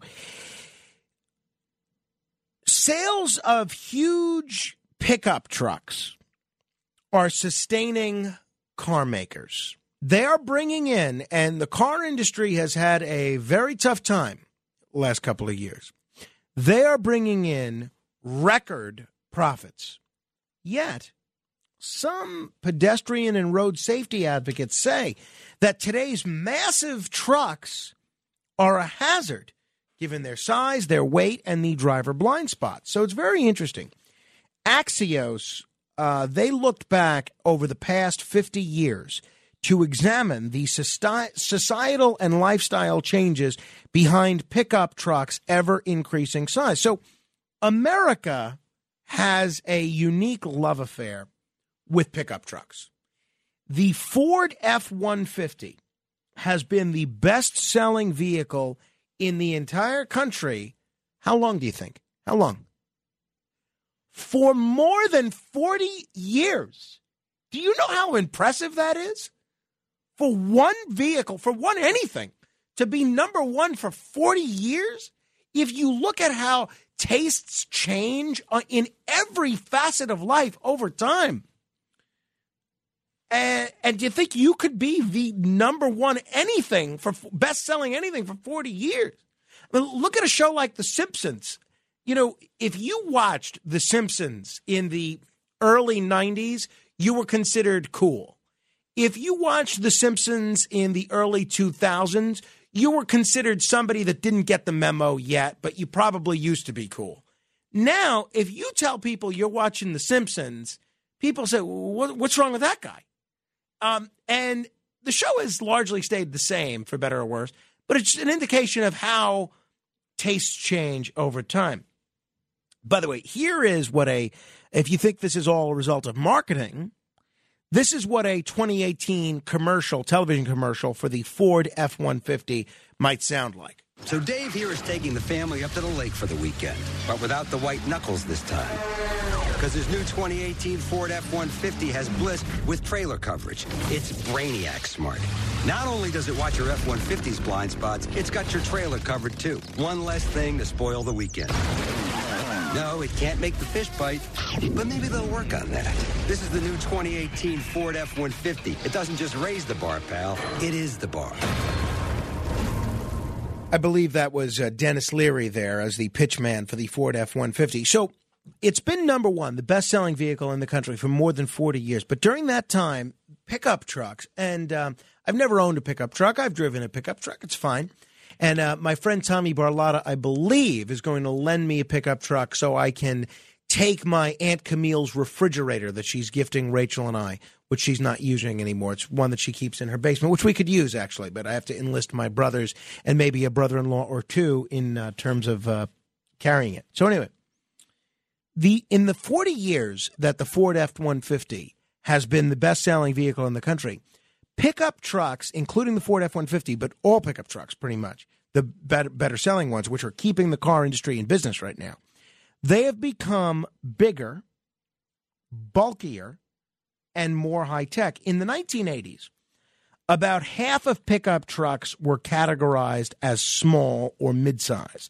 But by the 2010s, small pickups had nearly vanished as Americans increasingly bought into the big truck lifestyle. As pickups transitioned from workhorses to lifestyle vehicles, their design shifted accordingly. Cabs expanded to accommodate more passengers while beds shrank. The first generation of Ford F 150s was 36% cab and 64% bed by length. By 2021, the ratio had flipped with 63% cab and 37% bed. So, survey data from the vehicle research firm Strategic Vision shows a third of today's pickup owners rarely or never use their truck for hauling, including from my Aunt Camille's refrigerator, while two thirds say they rarely or never use it for towing. Instead, experts say, according to Axios, is not me saying this, Axios, that much of the big pickup mania is being driven by consumers' self image. Alexander Edwards, who's a strategic vision researcher, said, quote, Today, personality and imagery are playing an even more important role in how consumers choose which truck is right for them. So now, when we're seeing the sales of the pickup truck sustain the automobile industry, and we're seeing sales of the pickup truck grow and get an even bigger market share, and we're seeing the pickup truck get bigger and bigger over time. I'm going to ask you the same question that uh, Larry King's producer said was the most important question he ever asked anybody, and it's my favorite question to ask anybody. And that question is why? What what is it about America that has us in love with the pickup truck? Why is the pickup truck getting bigger? Even while the uses of the pickup truck for conventional pickup functions like hauling or towing seem to be used less and less. That's my twofold question. Why? Why are we in love with the pickup truck? And why is it getting bigger? A question. Since before your sun burned hot in space and before your race was born, I have awaited a question. The firm surveys owners each year, the firm Strategic Vision surveys owners each year about the character traits they associate with their vehicle. And two words set F 150 owners apart. What do you think they were? Powerful and rugged. Those were the two words. One result that people are concerned about, though, of these supersized trucks is what they say is a greater risk to pedestrians and other drivers. Drivers of today's trucks sit much higher. And they say that creates a blind spot where small children or wheelchair users might be hidden from view. Additionally, pickups weight has increased by 32% between 1990 and 2021, meaning they strike pedestrians with far more force. Plus, the tall front of a truck strikes pedestrians in the torso or head, which is obviously home to some pretty vital organs, whereas the lower hoods of cars typically strike pedestrians in the legs, and you can generally survive some sort of a leg injury. Pickups also tend to be more dangerous in collisions between differently sized vehicles. Car drivers are two and a half times more likely to die when colliding with a pickup as compared to another car. So Ford says that a lot of this is rubbish. They say that safety is a top priority. And they point to safety related technologies like uh, pedestrian detection sensors or automatic emergency braking. We, uh, we have an SUV, it's a very small SUV, but it has a lot of this. If you're uh, going driving straight into something, the car will stop automatically. And also the 360 degree cameras. Uh, a lot of this now comes standard in all these pickup trucks. Other pickup manufacturers have similar features. The 2022 F 150 earned a top safety pick rating from the Insurance Institute for Highway Safety and earned good or superior ratings in various crash tests, including those with other vehicles. So while they've probably maxed out in terms of size, pickup trucks are still evolving to keep up with Americans' changing lifestyle. Some of them are now going electric. I think my uh, co brother in law James has an electric pickup truck. Many are offering capabilities and bonus features that aren't available from gasoline or diesel trucks, like better torque, faster acceleration, and the ability to power a work site, a campsite, or a tailgate party without burning gasoline. So I'll ask you the question why? What is it about pickup trucks? Why do we love them? 800 848 9222. Uh, we are implementing our first hold, first air. We need to catch your name for this policy. We're not sticking with it, but we're implementing our first hold, first air strategy of rewarding whoever's been on hold the longest. And someone who has been holding a whopping 107 minutes is Charles in Queens. Hello, Charles. Hi, good morning. Morning. By the way, you do know I'm not the Charles of Charles Rule, right? Yeah, I, am aware of that, Charles. You're always a good sport. Yeah, okay. Uh, also, you, when you said about the question why, you reminded me of somebody asked a Jewish man, "Why do you Jews answer a question with a question?" And he and the Jewish guy responded, "Why not?" you reminded me of that. I like that one a lot, actually, Charles. I may steal that one. Goody. Yeah. That's a good one. Anyways, um, tonight when I picked on this morning, whatever in the wee hours, when I picked up, the, uh, started listening to your program, I believe I heard you say that, uh, that almost everything is it's okay to debate it, discuss it. Is it right? Is it wrong? I think I, I personally beg to differ. I would say maybe 97% of the time, yes. But there is those few percent that no.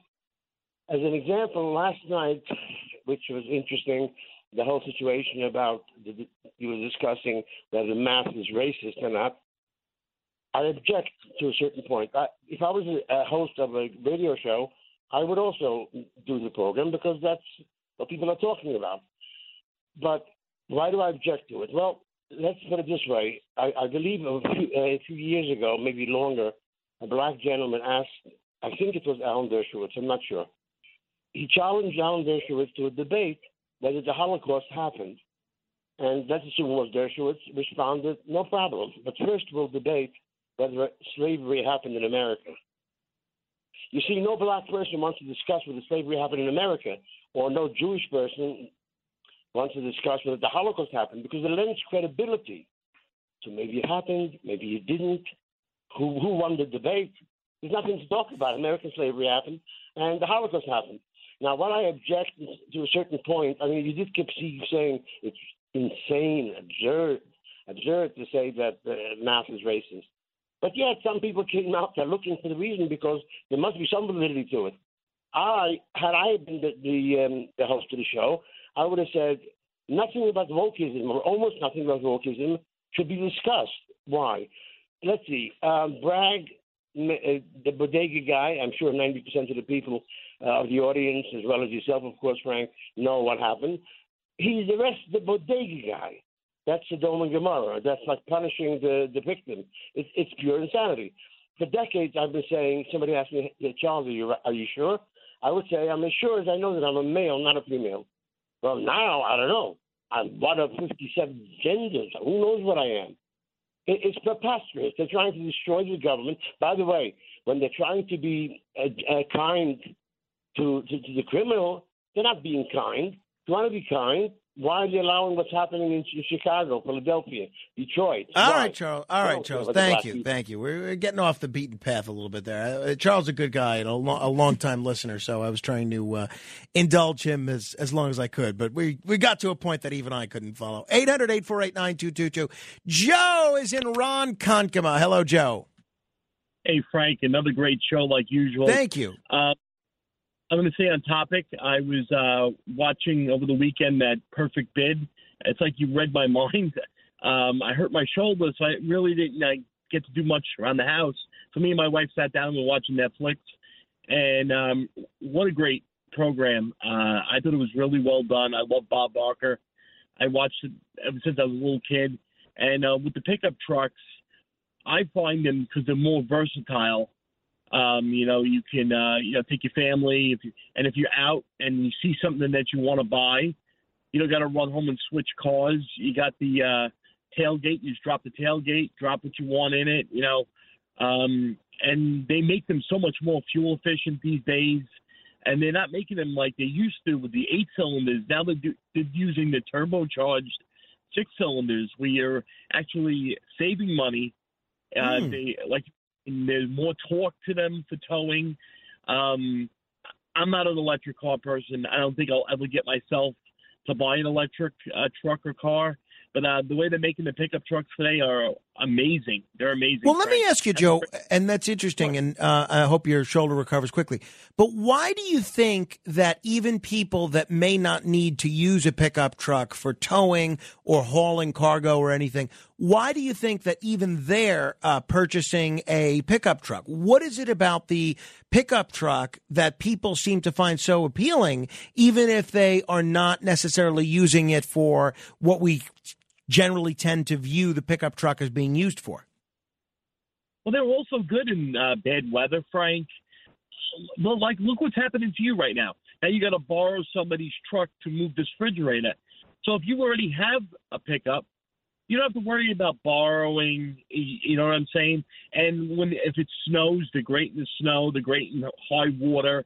Um, and like I said, it's it's it's an it's an investment because you don't have to go rent a U-Haul. Right. No, that's a You know- great point. That's a good point. Hey, uh, thank you, Joe. I appreciate that. 800 848 9222. Pat is in Syracuse. Hello, Pat. Hi, how are you? Great. How are you? I'm fine, thank you, dear. I'm. Uh, I work for Goodson Todman, the TV producers of The Price is Right, uh, and What's My Line, and about six different shows they had on at one time. Well, that's Um, that's great. I bet you've got some great stories. No, not really. I met a lot of famous people, and we had a. They were a wonderful corporation, Goodson Todman TV, uh, TV producers. They were. All right, fabulous. Well, that's uh, that's met- good. Good to know. What what was your opinion on uh, my discussion with Ted Slauson? Very nice. Very. It was very nice. Uh, enjoyed him. He, you know, was and I like your uh, questions to him and all. Well, that's very kind of you, Pat. Thank you. You're out of the game show business these days, though. I guess. Oh God, I was only a secretary there. Well, well, let's say only a secretary. Uh, secretaries play an important role. Look at uh, Melissa DeRosa. Thank you, Pat. 800 848 9222. Original Rick is in New Jersey. Hello, Original Rick. Yes, good morning, Frank. Two quick things. One about the uh, game show and another about the pickup. Sure. The game show. All right, game show. I had a coworker that was living in Southern California in the mid 70s, and he, he went on one of these shows. I think it was uh, Make a Deal. And he won a bunch of stuff, including a boat. And so uh, let me ask you something. I, I didn't get this part. Are they still collecting the taxes? Do you have to pay the taxes still, or are they giving it to you tax free? I uh, I don't know. I, I actually don't know this. Okay, the reason being is because he got screwed with that. They, uh, you know, he, they hit him with this tax thing, and he goes, "Okay, well, I'll sell the boat. I'm not really a boat person, and pay off all the taxes." And they said, "This is what got him." No, you have to pay the taxes to the government up front before we can release the prize. Mm. And it's like, hmm. And isn't it funny that they had a plan in place that you could sign the the prize back to the show so you weren't liable for the tax? And it's like, this seems like a scam to me when I heard it. You know, it's like they know you're not going to be able to come up with eleven thousand dollars cash for the taxes, so now they just get the prizes back. It was all a scam, you know. Oh, well- so well- that's my Yeah, that's Well, no. interesting. I uh, I didn't know. Uh, you know, somebody was telling me about this recently, but I don't know what the story is in terms of taxes and game shows. Uh, but I don't think that was at play in the Ted Slauson Terry story or the story we were talking about in the perfect bid. But it is interesting. I, am going to look into that as well because uh, if I ever become a very famous celebrity, I'd like to go on Celebrity Jeopardy. And although I guess the money that you win is it goes to your charity anyway, right? But uh, we'll see. I, I've always I always wanted to go on a game show and win some money or win some great prizes, and I was never really sure how the taxes would work in my case.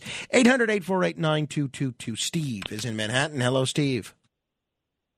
All right, Big Frank, and don't forget the Steve from Manhattan factor with the ratings. That's right. And, uh, Believe me, I'm appreciative of it. Uh, you know, that landline is uh, worth the price of uh, taking your call alone.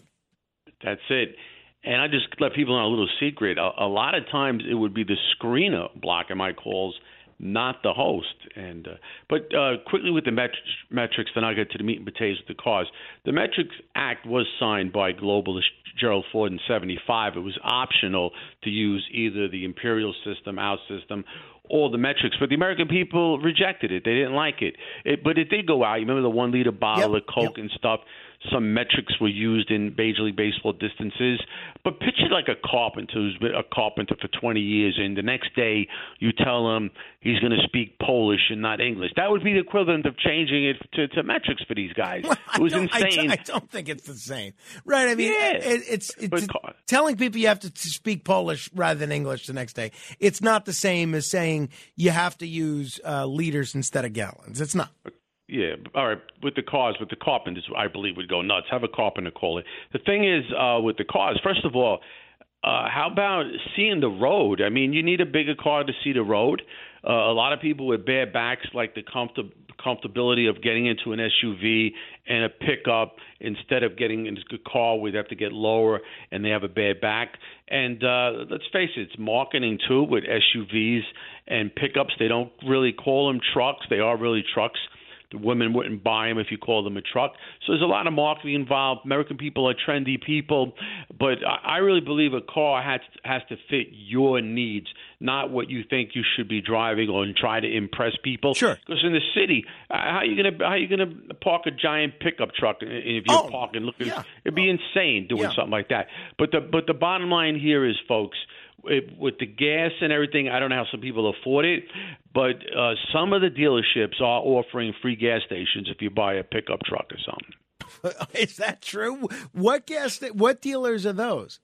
I'm only joking around, but a football player during the gas crisis of the 70s bought a gas station because he didn't want to wait on the lines. I think they had odd and even numbers back then. Yeah, that's right. That's plate. right. Thank you, Steve.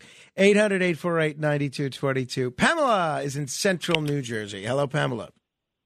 Hi, I was one of the uh, actually the first woman on my street to buy a pickup uh, over 17 years ago, and um, I bought it for as a workhorse. And um, you know, I saved a lot of animals with it. My husband has it. We haul trailers. He's into motorcycles and everything. And and um, over the years, uh, you know, we're not happy with the changes in the pickups. I don't need all those bells and whistles. I don't need a camera to parallel park. I don't need all this this added stuff. And the aerodynamics of it, yes, they're getting rid of the beds and building too much up front for style. And I, I think they're hulky, they're ugly, they're not the workhorses they used to be, and it's all. And now they're you, you can't touch them. They're they're so expensive. So And, why like, do you you really think- want the status symbol? Every, every okay, that's what I was going to ask you. Everything you said makes sense to me. Why then do you think these pickups are evolving to produce less bed and more cab? You think it's all about a status symbol? Absolutely. When I got my pickup, all of a sudden I started seeing a lot of women driving pickups, and they would admire me having one. And I didn't do it for the showiness of it. I Right, you did it for and- and- utilitarian purposes. Exactly. And I get a lot of, and I, I love my pickup, but you know, pickups were not known to be safety vehicles back in the day. They're pretty light. If you get hit on the bumper, if you have a strong uh, hauling bumper, yeah, yeah, if somebody hits you, you know, you'll, you'll survive it uh, without too much damage. But they're, they were always known as being light on the road. You know, they flip easily. You got to put weight in the back. So they they weren't known as a safety thing. So now with the aerodynamics, I don't like the look of them. They're hulky, they're bulky. Um, I, I like just a plain all, and you might say, oh, that's because you know you're a baby boomer and everything. No, no, no, no, no. They've added it, it's added to the price. You can't you can't touch, and that's just basic. Uh, a pickup now for sixty two thousand dollars, and I don't want all that junk. I don't. I didn't even need power windows. I, I find them a safety hazard with children and everything. Uh, Sixty-two thousand dollars. Wow, Pamela, thank you for this. I want to try and grab some other people before we get to the uh, thousand dollar minute with our new uh, first holding, first airing uh, philosophy. Bobby is in Ronkonkoma. Hello, Bobby. Hello, sir. Uh, thank you for taking my call. Sure. I want to uh, ping off the, the last lady. I had a 1968 El Camino that was dropped on a suburban frame, and I was a top dog in the neighborhood, man. This this thing was cool, and forget the gas prices on that right now. But I find that being um, having a lot of trucks in my life, you're higher up and you're safer than these little cars. I have this little Honda Civic, uh, '94, and I feel um, intimidated by these cars and these truck drivers behind me. You know, and maybe it's just a mindset.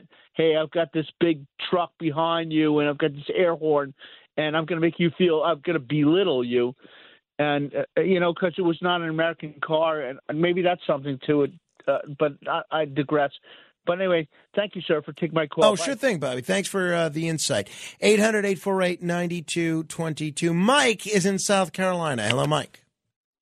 Good morrow, Frank. I got to give a shout out to my friend uh, Giuseppe from Ronkonkoma and the legendary status on talk radio, Steve from Manhattan. Naturally. Well, pickup trucks, yeah, interesting. Um, I had a couple of pickup trucks.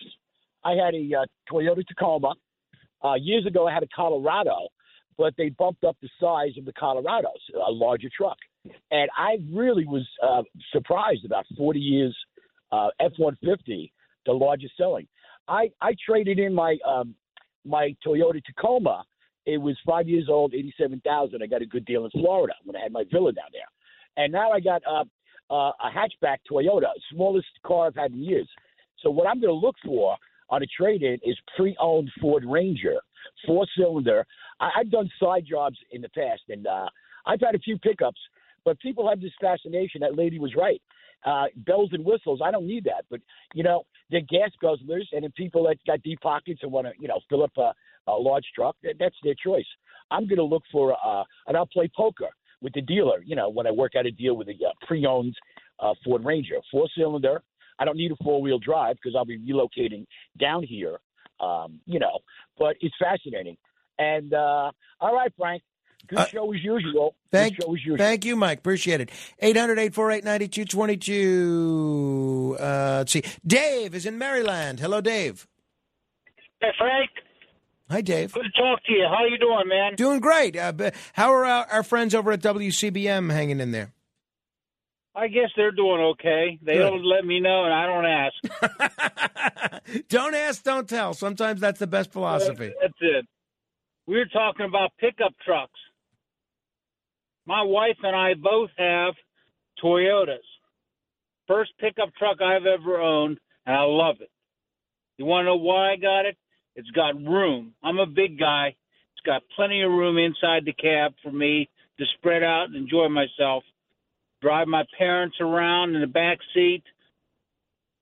I go. I do competitive shooting. I can haul my stuff to the shoot range. That's why I have a pickup truck. Well, why then, though, Dave? Because an SUV has a lot of space as well for a lot of the, you know, for passengers and, and things. Why is a pickup truck superior to a sport utility vehicle? Well, you can build in the bed of the pickup truck. You can put a cover over it, and you can build the whole inside of the bed with um, storage and wood cabinet type of thing, where you can pull your gun in and out of. You, I mean, competitive shotguns are pretty pricey, so you want to have a nice carry area for the for the gun. I I um, walk the courses, the sporting clay courses. So I have a push buggy, if you will. I have a storage cabinet in the back, plenty of room in there, and all the room inside the cab. R- real quick, Dave, And it's- wh- what did you think of what that woman uh, Pamela was saying about how she's unhappy with how the uh, the size of the bed has shrunk over the years for the larger cab size? You're happier about the larger Well, cab size. You can buy a pickup truck with a larger cab, with a larger bed, any one you want. They're out there. What do you what, buy the pickup truck for what you need? Yeah. What you're going to use it for. Dave, thank you. I got to run. Uh, those of you that are holding, uh, Steve, Rich, Dennis, Dave, J. Well, oh, we had two Daves in Maryland. I guess the, this is the show that all the Daves in the uh, in the state of Maryland are listening to. Please continue to hold, and we'll get to your comments in the order that they were received. However, if you would like a chance at winning one thousand dollars, then be the seventh caller right now to 800 848 9222. We're going to play the $1,000 minute in a moment. And if you're the seventh caller to 800 848 9222, we're going to ask you 10 trivia questions in 60 seconds. And if you can answer them, you'll be $1,000 richer. Simple as that. Straight ahead. The Other Side of Midnight with Frank Morano. It's The Other Side of Midnight with Frank Morano.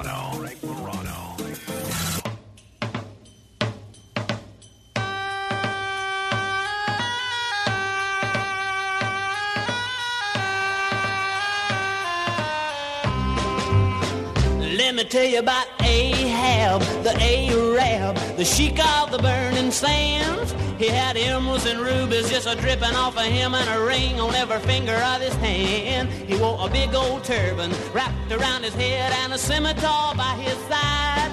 And every evening about midnight he'd jump on his camel named Clyde and ride. Ray silently through the night Stevens, one of the great Sultan's tent, where he novelty singers and songwriters of all time. It is his birthday today. 84 years old. The man is, um, it's more than just novelty song. He's, he's a great comedian, a great singer, a wonderful songwriter, and uh, he's got a lot of, he's won Grammys. Everything is beautiful, uh, Misty and a lot of novelty hits other than uh, Ahab the Arab. Uh, the Streak is great too. Happy birthday to Ray Stevens, wherever you are. I know he's a, a Georgia guy. I don't know if he still lives down there, but I, uh, I know he's from there originally. There was, uh, I don't know that I don't know that he's around anymore, but there was a wrestler back in the day by the name of Ray the Crippler Stevens. And uh, he was, no, he passed away, uh, but he was fierce back in the day. Uh, absolutely fierce. All right. Uh, without further ado, it is time for. The Other Side of Midnight presents It's the thousand dollar minute. Answer 10 questions correctly in one minute, and you could win $1,000. Here's your host, Frank Morano. Thank you, Chris Libertini. Let us say hello to Mike in Maryland. Hello, Mike. How you doing? I'm well, Mike. Uh, you've heard this segment before?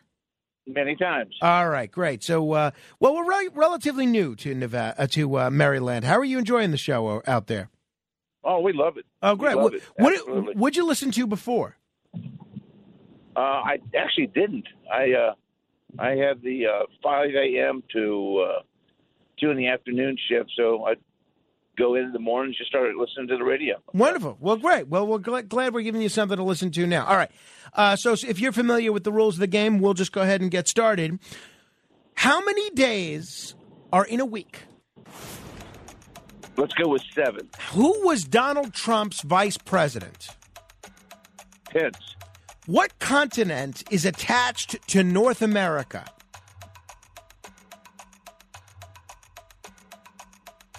North America. What continent does it touch? South America. Who developed the theory of relativity? Um, Einstein. What football team defeated the New York Giants on Saturday? The Buffalo Bills.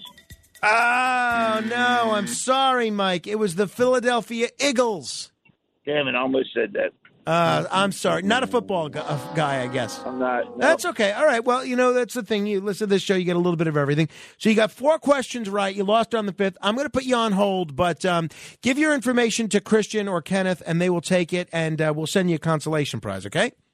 Thank you so much. Thank you, Mike. Please keep listening and please keep calling. Thanks. Appreciate it. 800 848 9222 if you want to comment on uh, anything else we've covered thus far. And by the way, if you want to get uh, some of the great other side of midnight swag that we have to offer the mugs, the jerseys, the towels, the pillows. I keep saying I want to buy one of these pillows, but I haven't done so yet. You can go to the online store.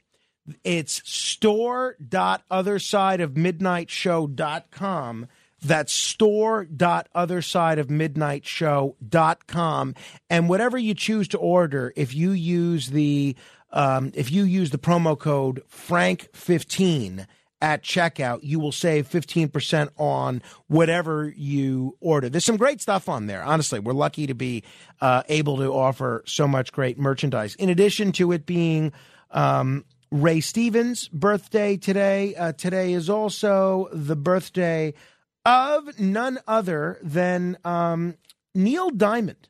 We were playing some Neil Diamond yesterday with uh, Sweet Caroline. I am hearing that that Neil Diamond musical is uh, is wonderful. So I'm looking forward to checking checking that out. Checking that out. Today is also National Peanut Butter Day. I am a peanut butter enthusiast, and uh, I, I am going to try to avoid doing my favorite guilty pleasure, which is when I see a jar of peanut butter, sticking a spoon in it, and then sticking just a glob of peanut butter in my mouth because peanut butter, you know, it's not exactly a health food, let's face it. It's not the worst thing for you, but something when you're trying to take off a few pounds, not the kind of thing that you should be including in your uh, diet. And today would have been John Belushi's birthday. You know, it's funny, you think about it. John Belushi, he died with such a sin. You know, he, he died at eight, at uh, 33 years of age.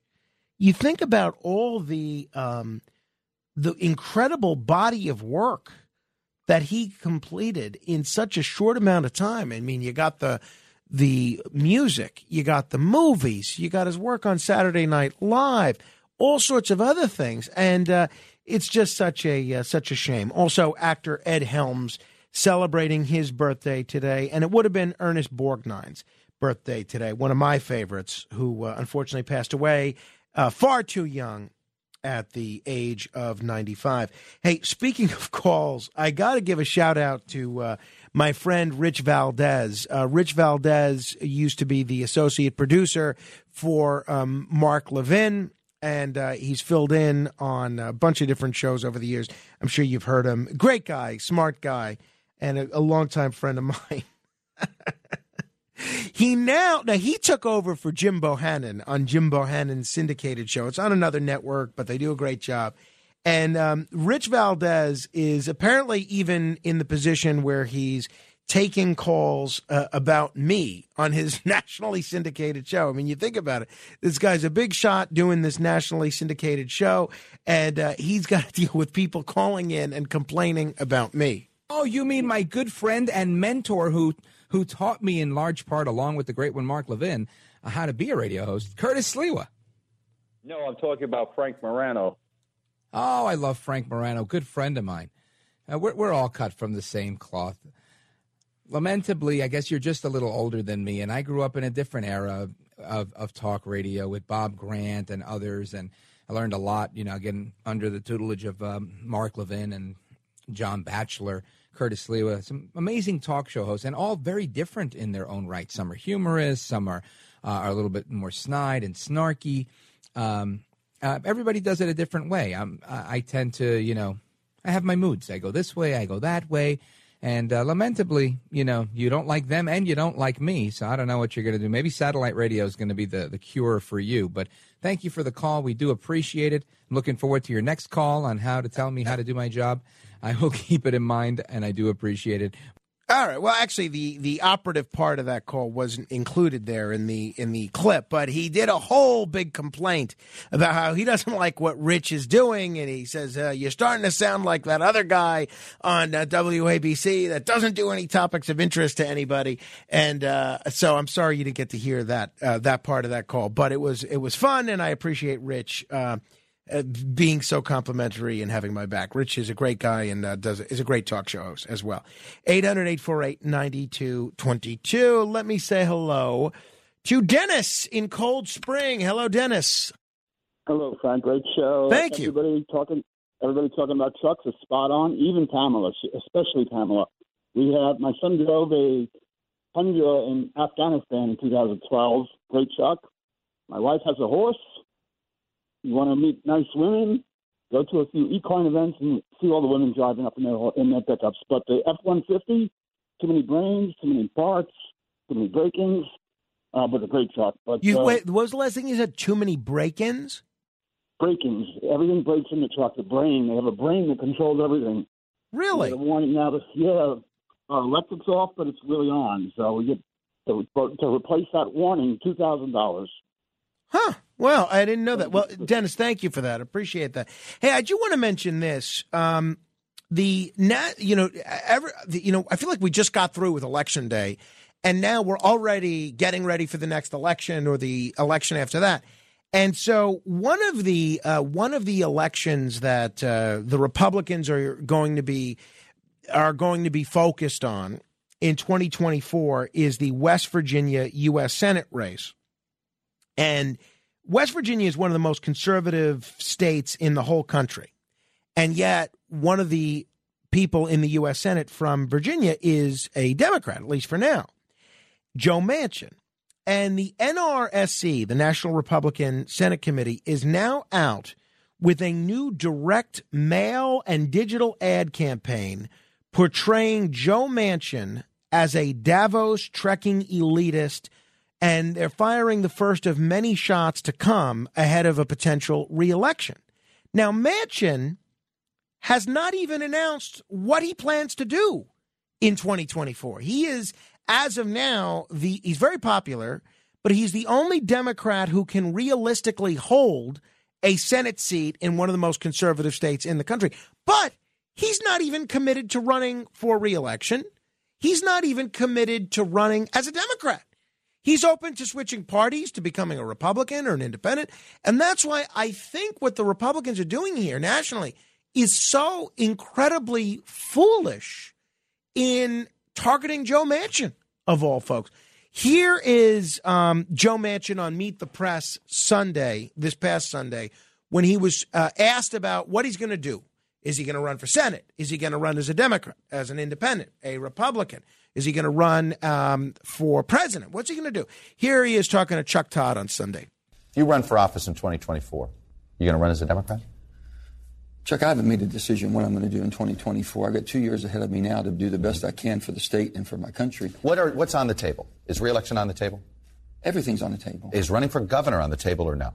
No, I, I, Okay. I've done that. That you've I've- ruled out. I've done that. So everything on the table. There's basically only one other thing: the presidency. Is that something you would do outside the Democratic Party? The only it? thing I can tell you is what I will do is whatever I can when I make my decision, what I think is the best that I can support and represent the people of West Virginia, but also be true to this country and the Constitution of this country.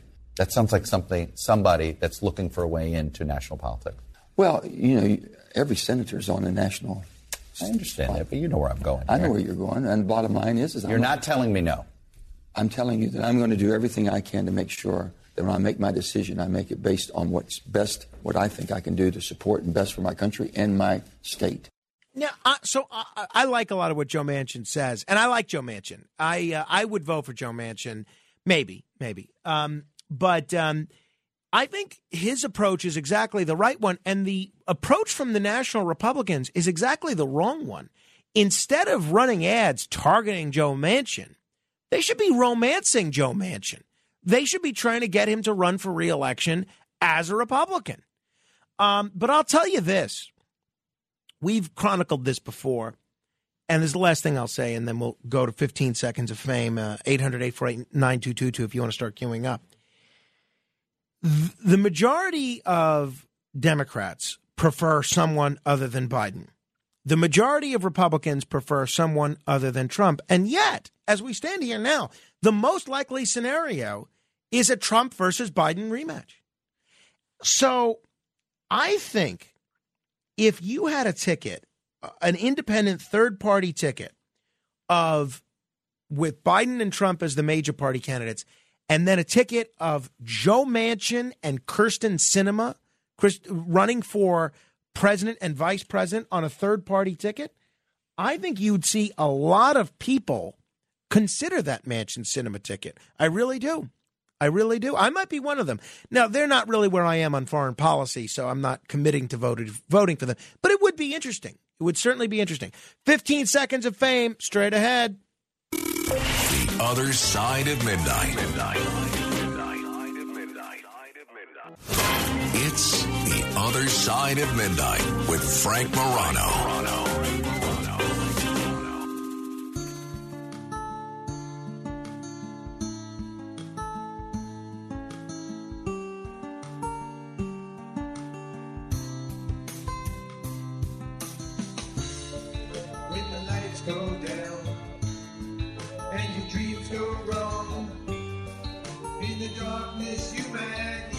Place to hide.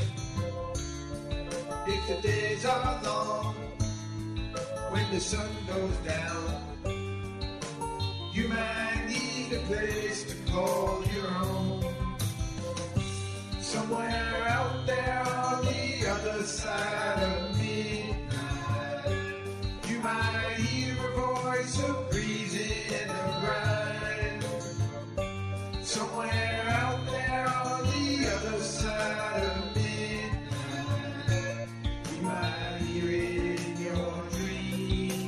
This is The Other Side of Midnight. I'm Frank Morano. Uh, my thanks to Stevie G for this song. Stevie G, this, it's available on iTunes. Just search The Other Side of Midnight.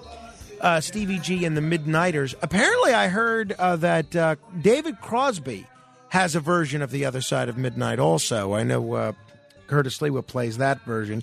I'll take the sta- Stevie G version any day of the week. All right, time now for you to be heard for 15 seconds. 800 848 9222. Uh, You want to stay in touch with me? You can find me on Twitter at Frank Morano. You can join our Facebook group. Just go to, uh, just search Morano Radio, fans and haters on uh, Facebook. Uh, or you can email me and I'll add you to our email list, frank.morano at WABCRadio.com. Meantime, it's time for you to be heard on any subject you like for 15 seconds as part of The Other Side of Midnight. This is 15 Seconds of Fame. Raji. Yes, indeed. To boost listenership, multi-billionaire John Catsimatidis should generously give away WABC merchandise to its listeners to wear in public. Ray in the Bronx. Conspiracy theory, Frank. Ted won one thousand nine hundred and sixty-two dollars on The Price is Right. Was that the year he was born? Kumbaya to Steve and Mike. Go, Curtis, go. Mike in New Jersey. Morning, Frank. The best thing about Curtis and Avery's rants about you on the weekends are we get a few more hours of the best of Frank Morano and the other side of midnight. A win for you and a win for us. Fred in Yonkers. Good morning, Frank. My friend Larry's blinded and missed the Magoo. He had to go grocery shopping. He got to the front door and fell right through to the basement. I said, Larry, stay away from Whole Foods. That's not bad. Bill in Connecticut. Frank, how come you don't tip Omar the security guard? Well, I feel don't like I- that guy? and that's fair. That's fair. Uh, we're tipping him in refreshments, but uh, Kenneth made a liar out of me on that front. So, so be it. We'll try and make it up to him today. Cheech in Howard Beach. Globalism is alive and well. What is happening to Donald Trump is what happened to Senator Joseph McCarthy in the 50s. Wake up, America, and get Antifa. And William in Westchester. Where's Lydia? She went to Newsmax. I announced that. Frank in Blue Mountains. Yeah, another prediction for you, Frank. It was a week off. The 31731 number comes this Thursday. All right, we'll see what happens. Anthony. The American people didn't give one inch on the Ameri- the merit system. Reject globalism. Repeal the 65 Immigration Act. Go Pack Go. And finally, Ray in New Jersey. Mayor Adams should flood this subway with police. We got to stop this crime. He's a fraud, Mayor Adams. All right, thank you, Ray. Uh, that slams the lid on things for today. I will be back tomorrow with the great Dr. Sky. There's a lot of space news, a lot of aviation news, a lot of weather news. I've been compiling a list all week uh, of subjects to go over with Dr. Sky, and a lot of churches are shuttering. Why? We'll explore it with a guy who knows a lot of other stuff to get to tomorrow as well. Frank Morano, good day.